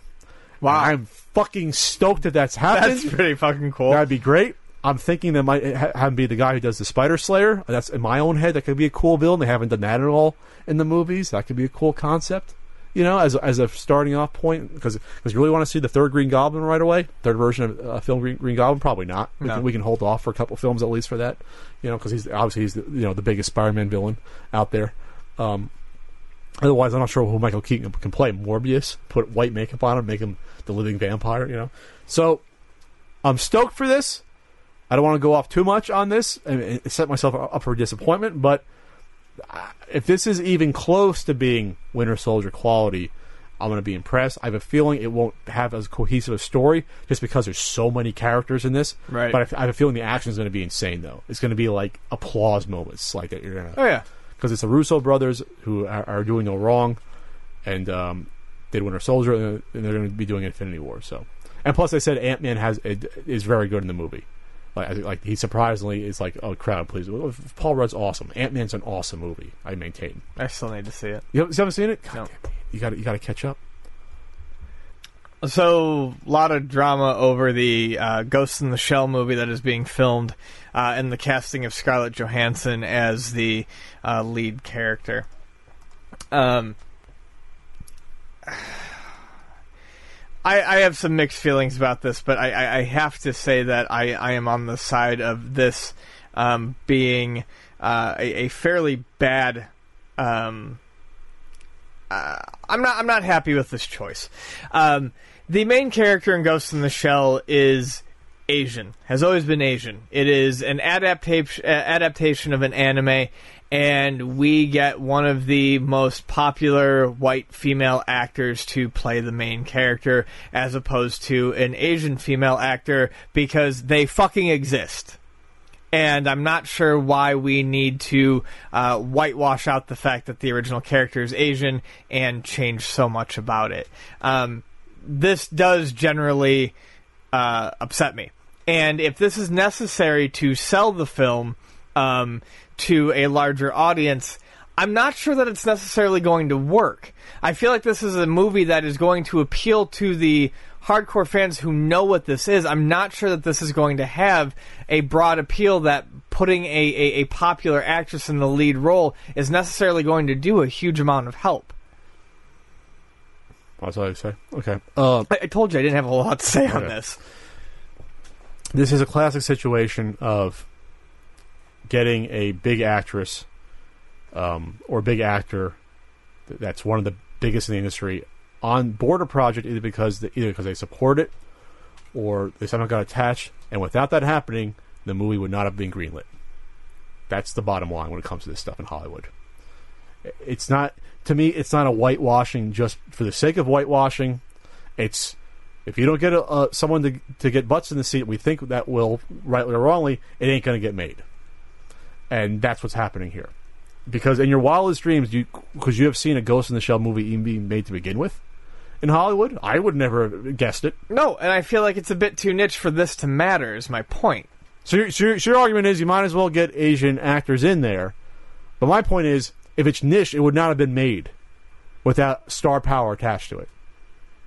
Or otherwise, you, a foreign version gets made and you bring it over here, but it's very, very rare where you have foreign films made that get wide releases in the U.S. It just doesn't happen. It's But- very rare. But then, what's the solution to the problem? There is none. Instead of constantly casting, There's, there's, no, there's no solution. It's just, it is what it is. And it's shitty, but that's what that's what it is. There's if you got to the point where there were big Asian actors that were big here and not just overseas that had the star power to get something like this made, then there'd be no problem. But that's not where we're at, obviously. It's. I mean, you, you give me that look, but that's this. That's that's. So I'm giving you the look because I have nothing else to say about it. That's I- the I- I, warned you of that going in. I mean, I, I don't have a whole lot to say about this It's topic cho- other than the choi- I find that to be a very disappointing move. The, the choice is either you get Scarlett Johansson in the lead role, or you don't get the movie made. I mean, that's what it comes down to. They're not going to put up. They're not, not going to put up the hundred million dollars plus, one hundred fifty million dollars if they don't think they're going to recoup the cost by getting Scarlett Johansson to s- to get people in the theater. I mean, that's what just that's just the, that's just that's what it's what it is. Then maybe don't make it because you've pissed, Okay. because you've pissed off your, your you you've pissed off the majority of the fan base by doing this. Well, that well, well, that's a good point. But if they figure that well, there's a lot more casual moviegoers than Ghost in the Shell fans, which is the case, then it's not going to matter. Well, this can be a litmus test then to see. Oh, how Oh, absolutely. Much, This I mean, how much how much someone how many people will go see a movie they may not know anything about Yes. based on star power. Which well, that happens all the time. That that's the whole reason you have star power. No one's. Uh, th- there was someone saying that maybe, maybe for example, uh, da- da- da- what did someone say? Suicide Suicide Squad. There's a reason they put Will Smith in that movie. Obviously, star power. He helps get people in the theater. Fair enough, but I also feel like that movie would have been made anyways. Yes, but it's the bonus that you getting Will Smith in there to get the Will Smith fans in there. It's all everything is calculated when movies when movies are made for hundred million dollars. The it's all business calculations put in place. Besides, yes, you care about the quality of the movie, but we have to recoup the cost. This isn't for funsies. We got to make sure we make the money back. So for them making this movie, the only way they, they can see it getting made and making their money is by getting a big actress in there. And Scarlett Johansson is arguably the biggest actress out there right now. Probably is. No, for action for sure. for action and just I say the under 40 she's only like what 30 31 32 Yeah. so th- she's the best known like hot young actress out there. Jessica Biel no one cares about her anymore. She used to be fairly big no one cares about her. It's Scarlett Johansson. So it's a weird situation but I, I'm not familiar with the source material. Now people are saying that it, that that character being Japanese is integral to the to the story and Yes. the themes. So then it, it could hurt. So sorry Ian you're, you're not going to be you're not going to like the movie Good segment.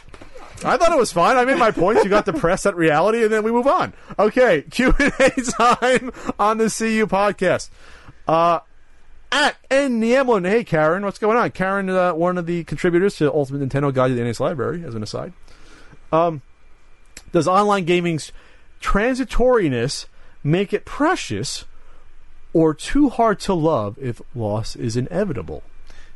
I feel like this question can be taken uh, t- two ways. Um, one would relate somewhat back to what we had discussed earlier in the show with the N- Nostalrius server for uh, World of Warcraft and how things change too much.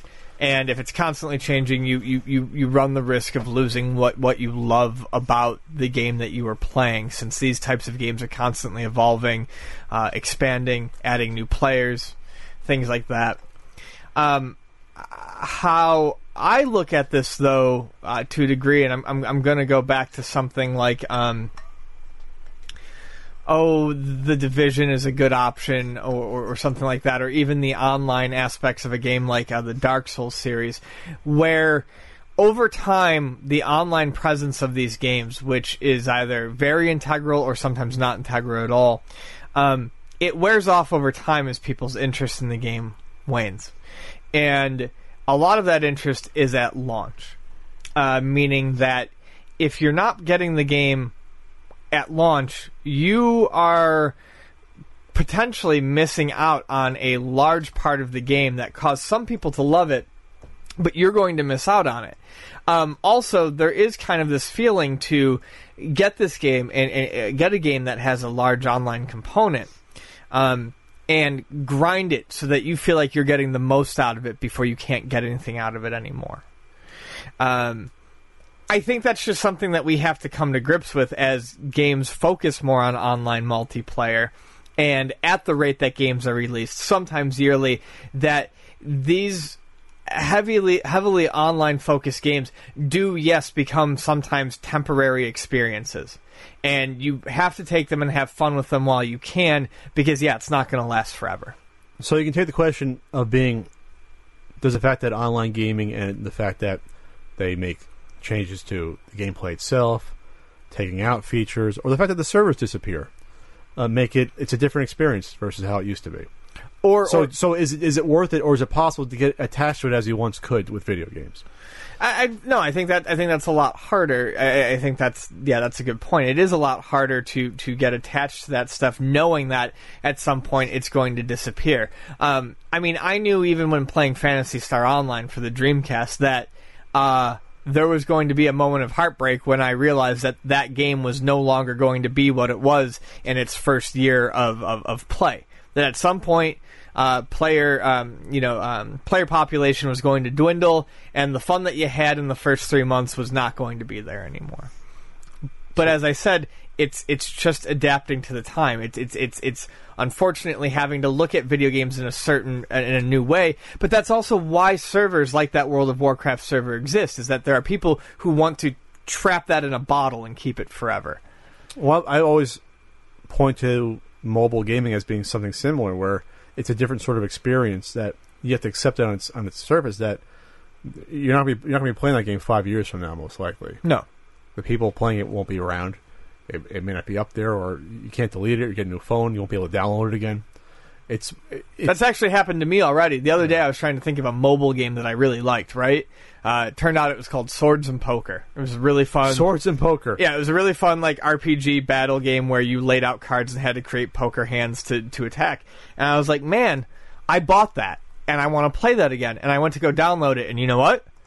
That version of it that I paid for outright was completely unavailable, and it was replaced with a free to play uh, version, and that was my only option. Yeah. So I mean, this sort of stuff does does happen all the time. At insert coin news, how come upscalers aren't more popular than a Retron 5? Don't we want to play on original hardware as collectors? Well, I think that abs- that's absolutely dependent on the, the, the personal collector. The easy answer is um, upscalers are three hundred to three hundred and fifty dollars. A Retron is one hundred and forty to one hundred and sixty dollars. Um, and I think this is a little black and white. Just because someone wants a Retron doesn't mean that they're not playing their games on original hardware as well. Mm-hmm. The Retron covers some of the most popular systems to collect for. with the exception of N64 right now and excluding all disc-based systems, it covers Nintendo, Genesis, Super Nintendo, Game Boy, Game Boy Advance, Game Boy Color, and the import versions. These are the bread and butter of modern day re- retro collecting. Sure. It's HDMI out. You get all these systems in one.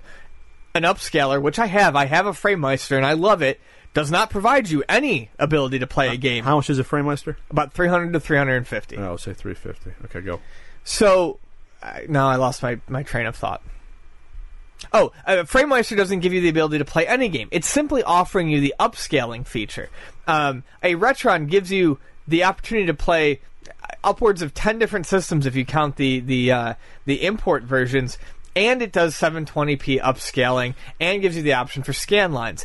Is it as advanced as something like the uh, the, the FrameMeister? Does it give you the options for scan lines and resolutions that the FrameMeister gives you? No. Is it good enough for? An, Well, it gives you fake ones. Yeah. yeah. Does it? Does it?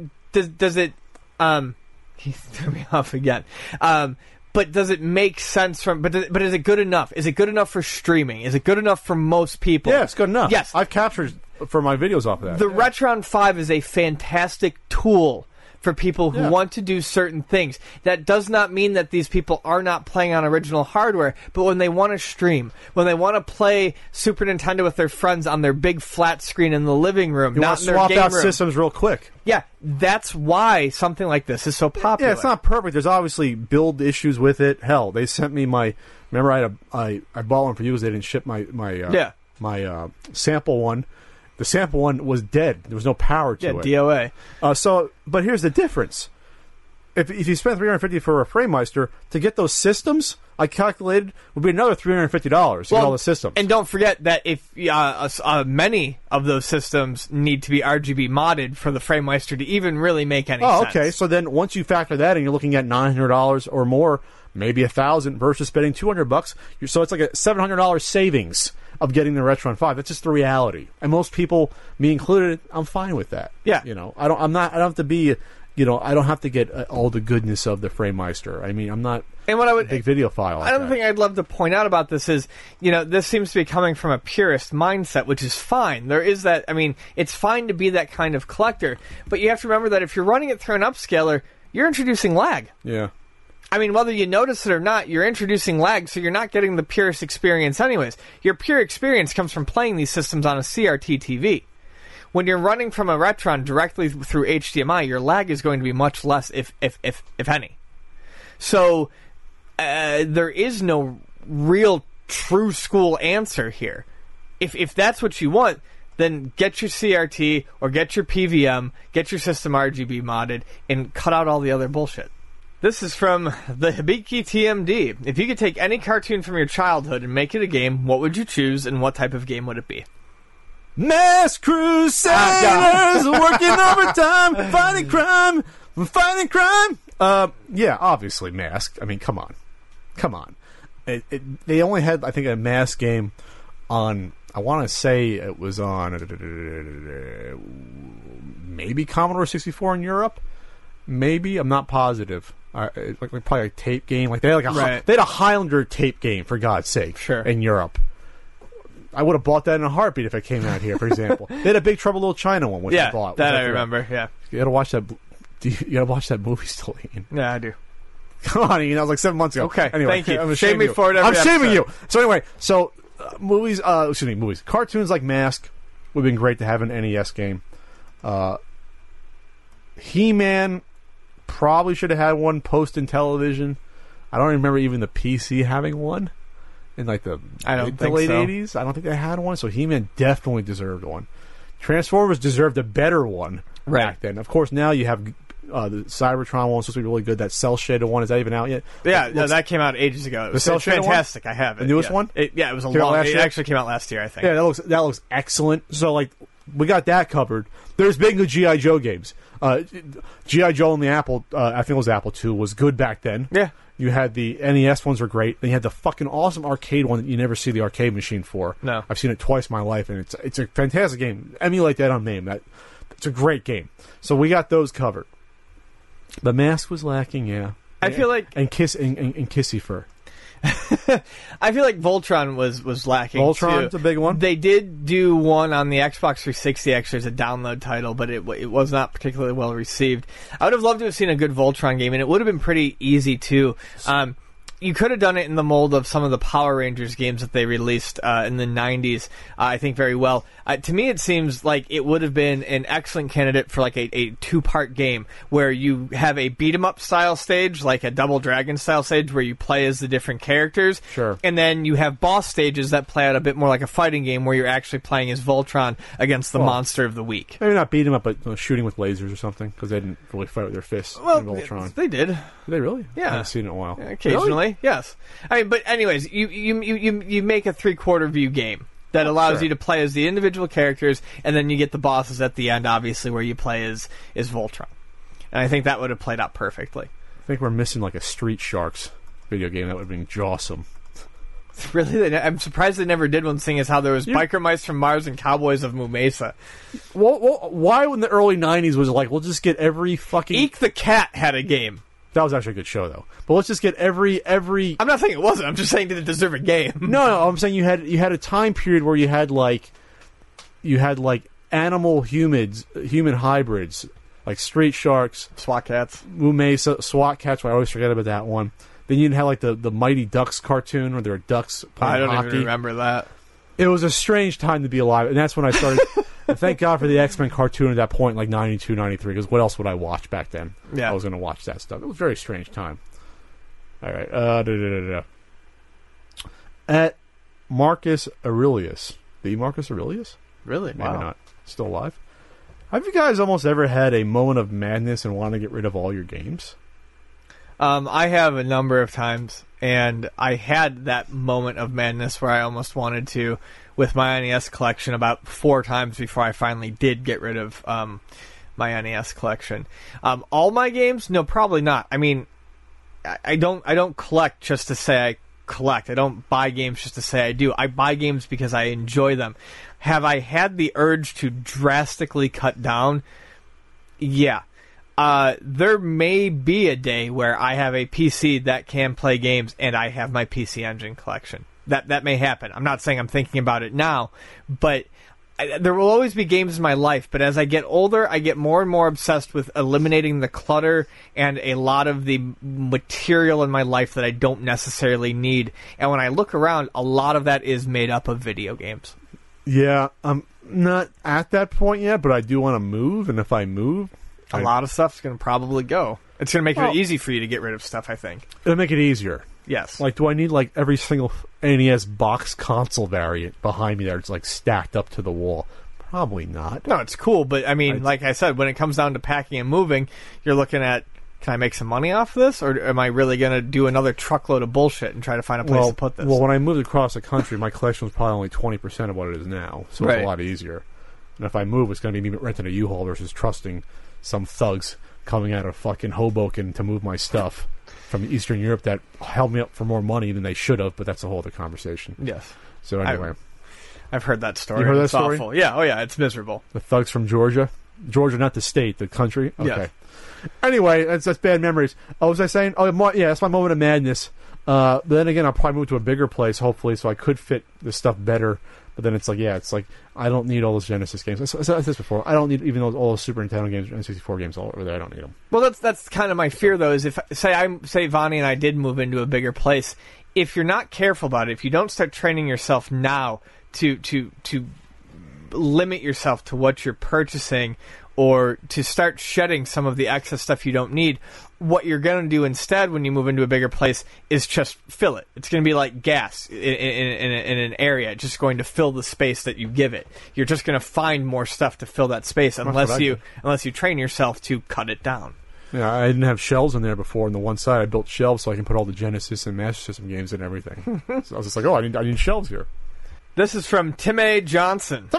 When is a good time to give up on the hobby because resellers or newbies are ruining it by being idiots? Kind of a loaded question. That's a harsh question, yeah. kind of harsh. I think the time for you is now. Yeah, if, you, if you're not having fun at any time, get it, get out. I mean, obviously. Yeah. But I think there's a way to stay in retro video games without letting bad resellers or assholes get to you or elitists on certain websites. Um, there's always games you can get that are cheaper than others. NES has a lot of cheap good games. You want to go the flash cart route? I don't see anyone getting hurt really. Go the flash cart route. You Yeah. want to do that? Fuck it. Buy, buy buy buy real hardware still.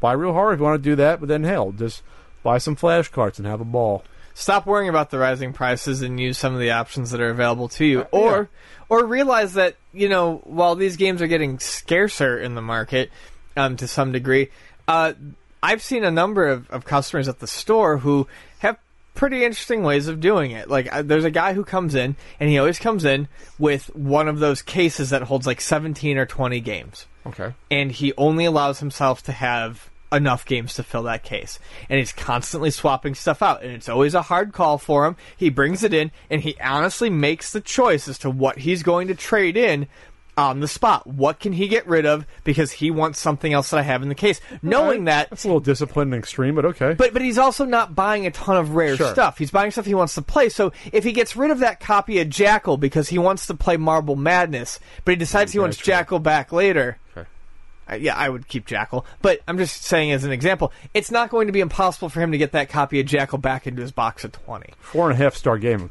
according to a certain NES guy, Jackal. Fantastic game. Very, very fantastic. uh, real quick. There's always ways to get games at a price you want. There are still fines at the swap meet. They're fewer and far between, but you gotta get out there early. I Understand it's regional. I Understand that, you know, for a lot of people, you only go to swap meets maybe six, seven months out of the year. Instead of, fortunately, I can go almost twelve. But I just went to the swap meet this past Sunday, and I found a, some good deals. Uh, I found good deals still, and I found uh, another collector finding really good deals still and there's still thrift shops, and there's still still the best place. Yard sales, estate sales. Yeah. You can still hunt, get a list on Craigslist the week before. People advertise it. Make a list. Put them in your GPS. Hit up eight, nine yard sales slash garage sales on a Saturday. You'll find something. I'd also want to say this. Um, I think people need to stop. Necess- they need to stop being so concerned about other people ruining their hobby. If you think other people are ruining it for you, jack out for a second and sit down and Do turn what? on the system that you play and play the games. Are you enjoying yourself?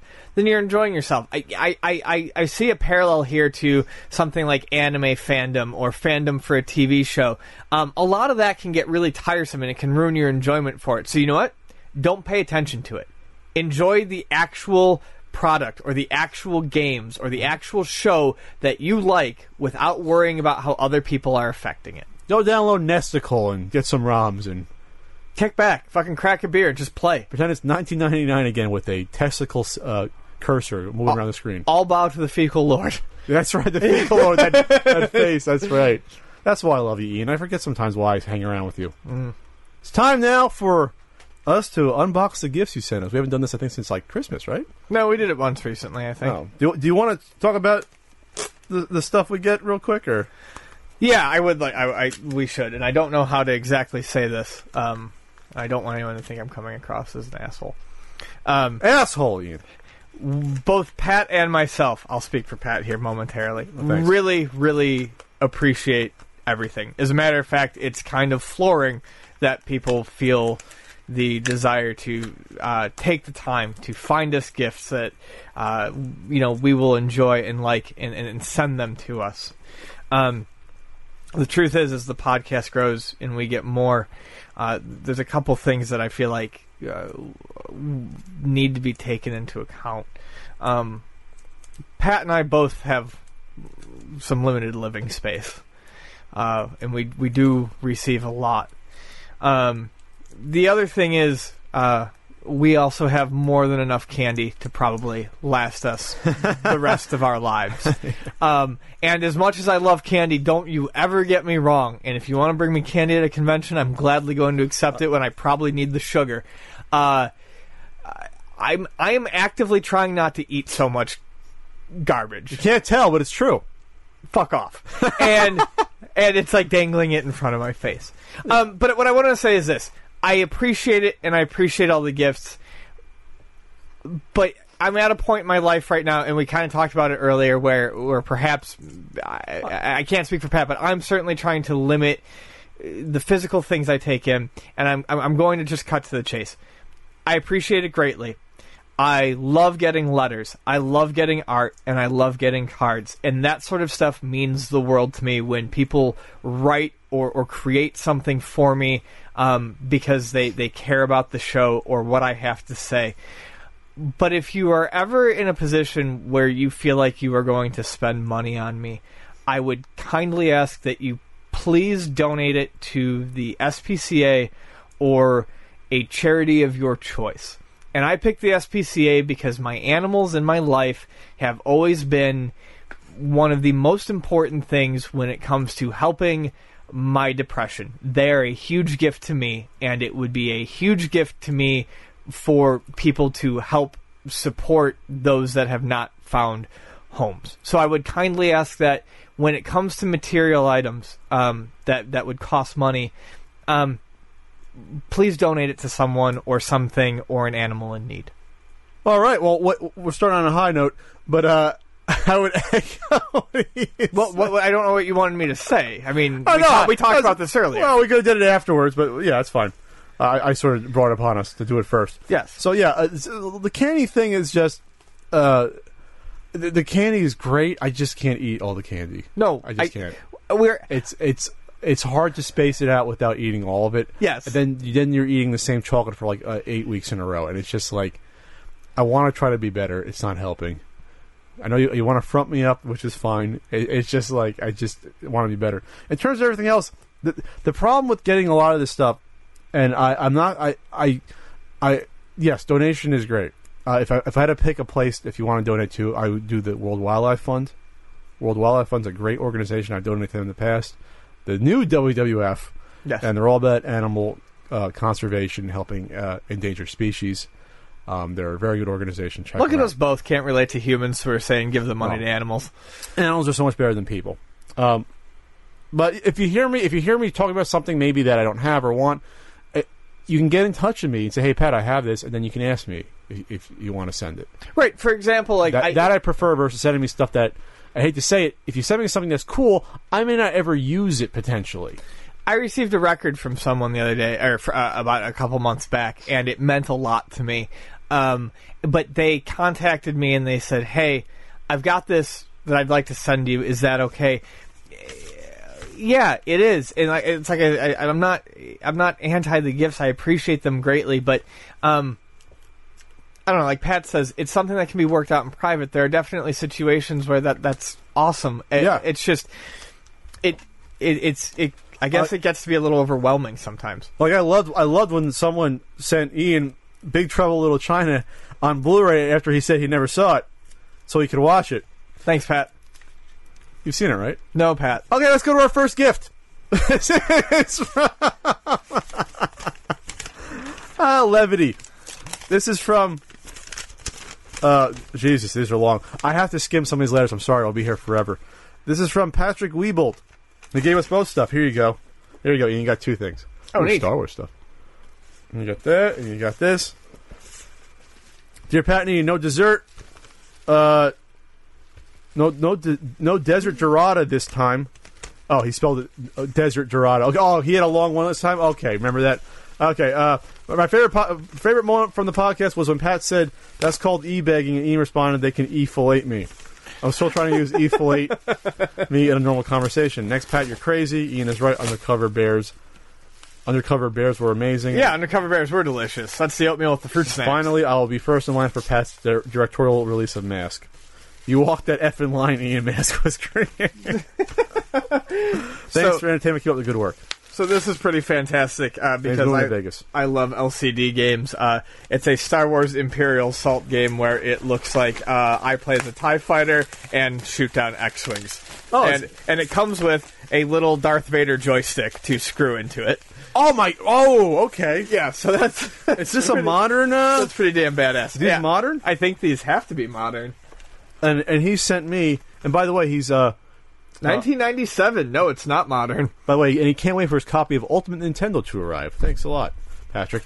Uh, no, I was gonna say these aren't these aren't new. They don't make these anymore. No. do they? I don't believe. Mine's mine's got a 3D like like super scope gun or uh, an actual super scope gun. that- It's like It's actually you can shoot. That's You see that? It's a gun you can shoot. That's very cool. This will be this will be perfect for, for Ian's happy handhelds. Yeah. And fortunately, at least here, batteries are included. I got batteries too. So thank you, Patrick. Thank you. Patrick's are the best, I think.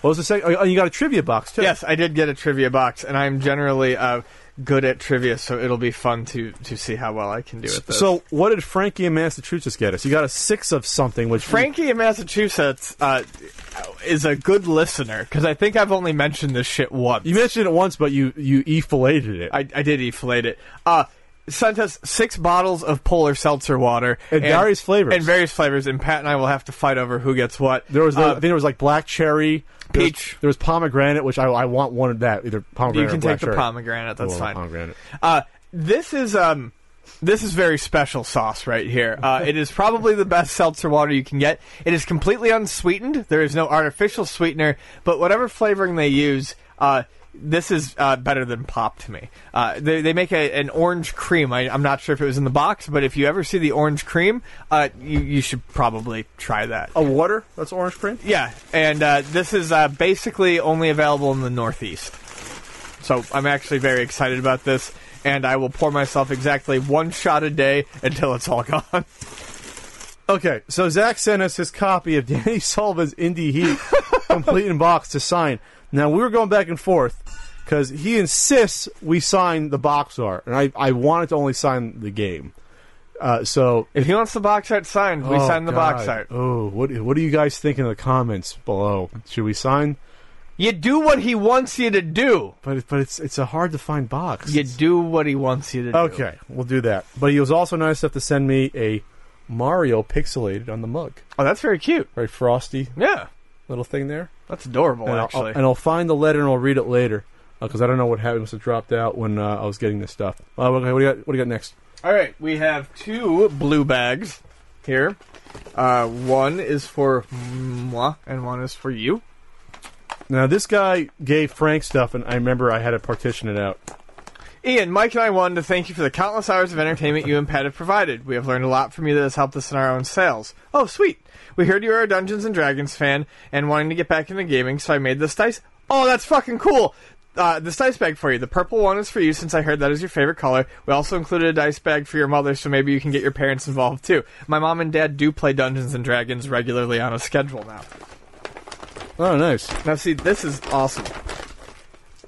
So this is stuff that you love. This sort of look at Yeah, that. this is like this is awesome. this is so cool, and there's dice in it too. Oh, awesome! Thank you so much. And this one's for my mom, and I will be sending it to her. Actually, I'll just take it home to her. Okay, this is uh, the first line is exactly the same as yours. They're going to be uh, attending Retropalooza in, in Houston, Texas, in April as vendors. We look forward to meeting you there. Uh, you mentioned you love Golgo 13. What the? So we're including a Golgo 13 hat for you that Jennifer designed and made. What? Oh my god, that's awesome! We hope you like it. Look forward to seeing you in April. Oh my God! This is the the Japanese writing of Golgo 13 Yes, on that's the front. really really cool. This. Fuck this shit. I'm gonna start wearing beanies. Looks good on you, Oh, son. Jesus Christ. I like that. It's my new look. Oh, this is awesome. Thank you so much. That's really really cool. Mike and Jennifer. P.S. We are including our business card. More of re- uh, Jennifer's retro creations can be found on Etsy. So check out uh, it's Etsy Etsy.com slash setxnerdery. S E T X nerdery. Also on Facebook. Thank you very much. That's that that those were rad. Real quick, our pals at Crick Krikzz.com, the guys who make the EverDrives, right? Guy. Oh, the guy? Well, he was cool enough to send me an NES EverDrive, a review sample. So this is the NA, and you have this, and this is a cool one. Yeah, it's fantastic. You I, can- I have it and it works beautifully. You have a custom loading screen. You put your own text on, right? You can. I believe so. it- I haven't even messed with any of that. I just know that it's a it's a fantastic. so really, before this, there was only the retro USB one. Yeah. Now you got this one, which just came and sort of plugged that hole. Because I don't know if uh, Brian makes them anymore. I don't think so. And those use compact flash, whereas these use SD cards. Oh, really? Yeah. Oh, interesting. This uses SD. Okay, there's pros and cons of both of them, but I will definitely I'll have to use a, a folder just for Play the Punk Challenge. Maybe I'll do that going forward. So thanks uh, very much. What do you got? Uh, a small envelope, and it is for To Ian, please accept this coin as a reminder of the dangers of greed and lust for material possessions. A lesson Scrooge McDuck learned the hard way as he spiraled into insanity with gold fever. I have taken note of your comments about collecting to extreme levels and have applied some of the same philosophies to the betterment of my own life. Best, Mike F., the treasure of the Golden Suns. This is so awesome. I designed this coin using 3D software and is available for 3D printing in a variety of materials on www.shapeways.com. This is from DuckTales. This is this is really, really cool. to Pat and Ian from Erica. And this is something we've gotten before that you took all the last ones, so I definitely want a couple of these. Oh, the, the green tea Kit Kats? Green Creek Green Tea Kit Kats. Yeah, you, can- you can take. I mean, they're delicious. So thank you very much. Trying to front me up out there. They like you chubby. They like chubby Pat. Okay. Uh, hey Pat, hi Ian. Sending a few fun things your way as a thank you for all the inter- entertaining content. I know you said no more candy, but trust me, these are the best. They don't care. They want us. They want us fat and happy. The koozies are my favorite. Oh, there's, oh, oh, there's koozies. I like koozies. All right, you take a look, see what's there while I read this. Uh, they fit over anything, including water bottles. Oh, ooh, if you don't happen to drink. Smiley face. Pat, congrats on the book. Thank you, Erica. That is an awesome accomplishment, and, and I can't wait to get mine. Uh, maybe I'll eventually make it to a con to get it signed. So thanks again. Enjoy this stuff and keep making great content. Thanks. So what, kind of, what type of koozies we have? Well, you you get a shark tube one because I can only assume that the Shark tube? I can only assume that the peanuts one would be. I would assume that's would for be for me. and then there are lots of uh, different like stickers uh, and beer stuff uh, in here, like Ballast Point stickers. Okay. And Sierra Nevada stickers. I'll go through it later. Okay, And that's I will, very cool. I will definitely put. This is going to be a hard stretch over the over my water bottle, but I'll try to make it work, Erica. You'll do it. That out. All right, what's next? Hello, Pat. Here's a special gift for you. I've been waiting, wanting to send you a gift for a long time, Oh. but I wondered what I could possibly give to you that you didn't already have. My wife painted this for me as a gift for my man cave, and I love it. I asked my wife if I could send this to you, and maybe you can mention her name as an artist. Her name is Rosita Bonita. I hope this painting finds a home somewhere in your Punk Effect home. I enjoy and support all your stuff, and I look forward to your new book. Thanks and love, and cheers. Hector Linko, Hector. P.S. Enclosed are two CDs from my old record label. Enjoy. Oh. These are for you. Okay, well, you want the CDs? Or so- oh, this is very nice. No, that's yours. And that's a letter for you. Thank you. I, I can put that next a to card. in the card. Oh, what's next, Ian? Uh, let's find out. Hello, Pat. Post Easter sale. I found some deeply discounted Cadbury cream eggs at Sure. my local grocery. That's cool. Uh, at my local grocery, the eBay and Amazon prices on these indicate it might be worth sending them to you, or maybe they are candy scumbag sellers driving up the price. I hope they didn't melt. What could one man do with 50 Cadbury cream eggs besides gain weight? Share them, save them, or even resell them to British folks who are stuck with the crappy new cut rate recipe version in the UK? That's right. They, their their recipe changed. Ours stayed the same. Yep. They're chocolate. Or try some of those online recipes for insane desserts and baked goods that use cream eggs for ingredients. There's Uh. also something in the box for Ian. In total, this box should contain 50 cream eggs, two cold packs, a bag of things for Ian, also two clean scraps of cloth. Just packing, but can be used for dusting. Thanks to you both for all Oh your work, God. Karen. Karen. you know, I actually didn't buy Cadbury cream eggs this year because I had them left over the fridge from last year. I didn't finish. Oh my god. Well, you're getting some of those cream eggs. I'm not eating them all. no, no. Holy shit! I'm trying to wean myself off of them. What do we got there? Cloth. What is it? Uh, two cold packs. Oh, oh, cold packs. Cold packs to keep the. Uh, Those they keep in the fridge. I've eaten uh, Cadbury cream eggs that are two years old that keep in the fridge. You're getting the other five uh, five packs, Ian. Look at this. Look at look at this. These are the best candies in the world, right here, baby. Cadbury cream eggs, not the caramel eggs. No, you're keeping those. Okay. I'm not getting. I'm not getting. You think I want? I can eat fifty? Trying to. All these girls trying to front me up. What's going on? oh, she sent me stuff for Spike. oh, okay. Now, see, like the kitty. For me because you asked. You are a super cool dude. Aw, she made a donation to the SPCA. Oh, well, thank you, Karen. I appreciate She's either that. psychic or saw you tweet about it. I tweeted about it. Oh, well, so you Yeah, that's awesome. So candy and, and I, ASPCA. and I get kitty treats. Spike will be so happy. Ooh, those good. We got him a new mousy toy that he has to knock around and knock the treats out. It's cute because he doesn't really use his hands. He just pushes it around with his face until the treats fall out. Sounds like he's a cat after your own heart. he is. This is from Amazon Fulfillment Center. They're a fan of the show. Uh, from David Schultz. Oh, gamer Yeah. going Gray, right? Yep, I remember that name. This is uh, as soon as I saw that this was coming out, I knew you had to have it. Split it between you two. Best you can think. Enjoy. P.S. I miss the video game eaters. I don't. Um, this is. Holy shit! This is a thing. Oh yeah, I haven't I haven't played it, but I've been What? meaning to. What? So it's so you know like Skylanders and stuff like that. It's a game that you play, uh, but you build little Lego sets and it unlocks stuff in the game. Wait a second. What do you like? This like It's a PS3, PS4, Xbox One, I believe even perhaps Wii U game. you build a Defender arcade unit, and there's a Spy Hunter interceptor car, and somehow you play these games, and you put it on a portal, and yes, it unlocks stuff in the game. and there's a gamer kid in the middle. Uh, Is there more than one of these? There's about five hundred dollars worth of expansions you can buy for the game. I mean, how many of these sets do they have? A shitload. How do I not know? How have you not told me about this? Because you don't play anything modern. These are Legos, goddammit! It has nothing to do with it. Well, it does because you need the modern video game attached to it. This is fantastic. Yeah, it's awesome. I don't know how we're going to split this, but I want to buy the rest. On the on the front, they have Rampage, uh, Sprint, Gauntlet, Joust. So you basically get the one game, and you get the third, and you get three games. Okay, that's awesome. Yeah, it's super cool. Uh, uh, yeah, this is mine. Okay. You have nothing to play it with, but fine. I want to build them, damn! I want the Interceptor. From Chris, out of Virginia. Whoa! There's oh, there's some goodies. I'm assuming this is going to be for you. Ooh. Oh man, that's so cool. I'm assuming this is for you. nice. I'm assuming this is for you. Yeah. Okay. I need a Son VHS of a player. A pre. Uh, uh, uh, like actually, I don't know who this is for. Adventures of Sonic the Hedgehog on DVD, but you can take it for now. I can give that to Vonnie. These are going to be for me. It looks like. There's no card. Oh, there's a card. Or there's a. This is what I like, people. Short notes.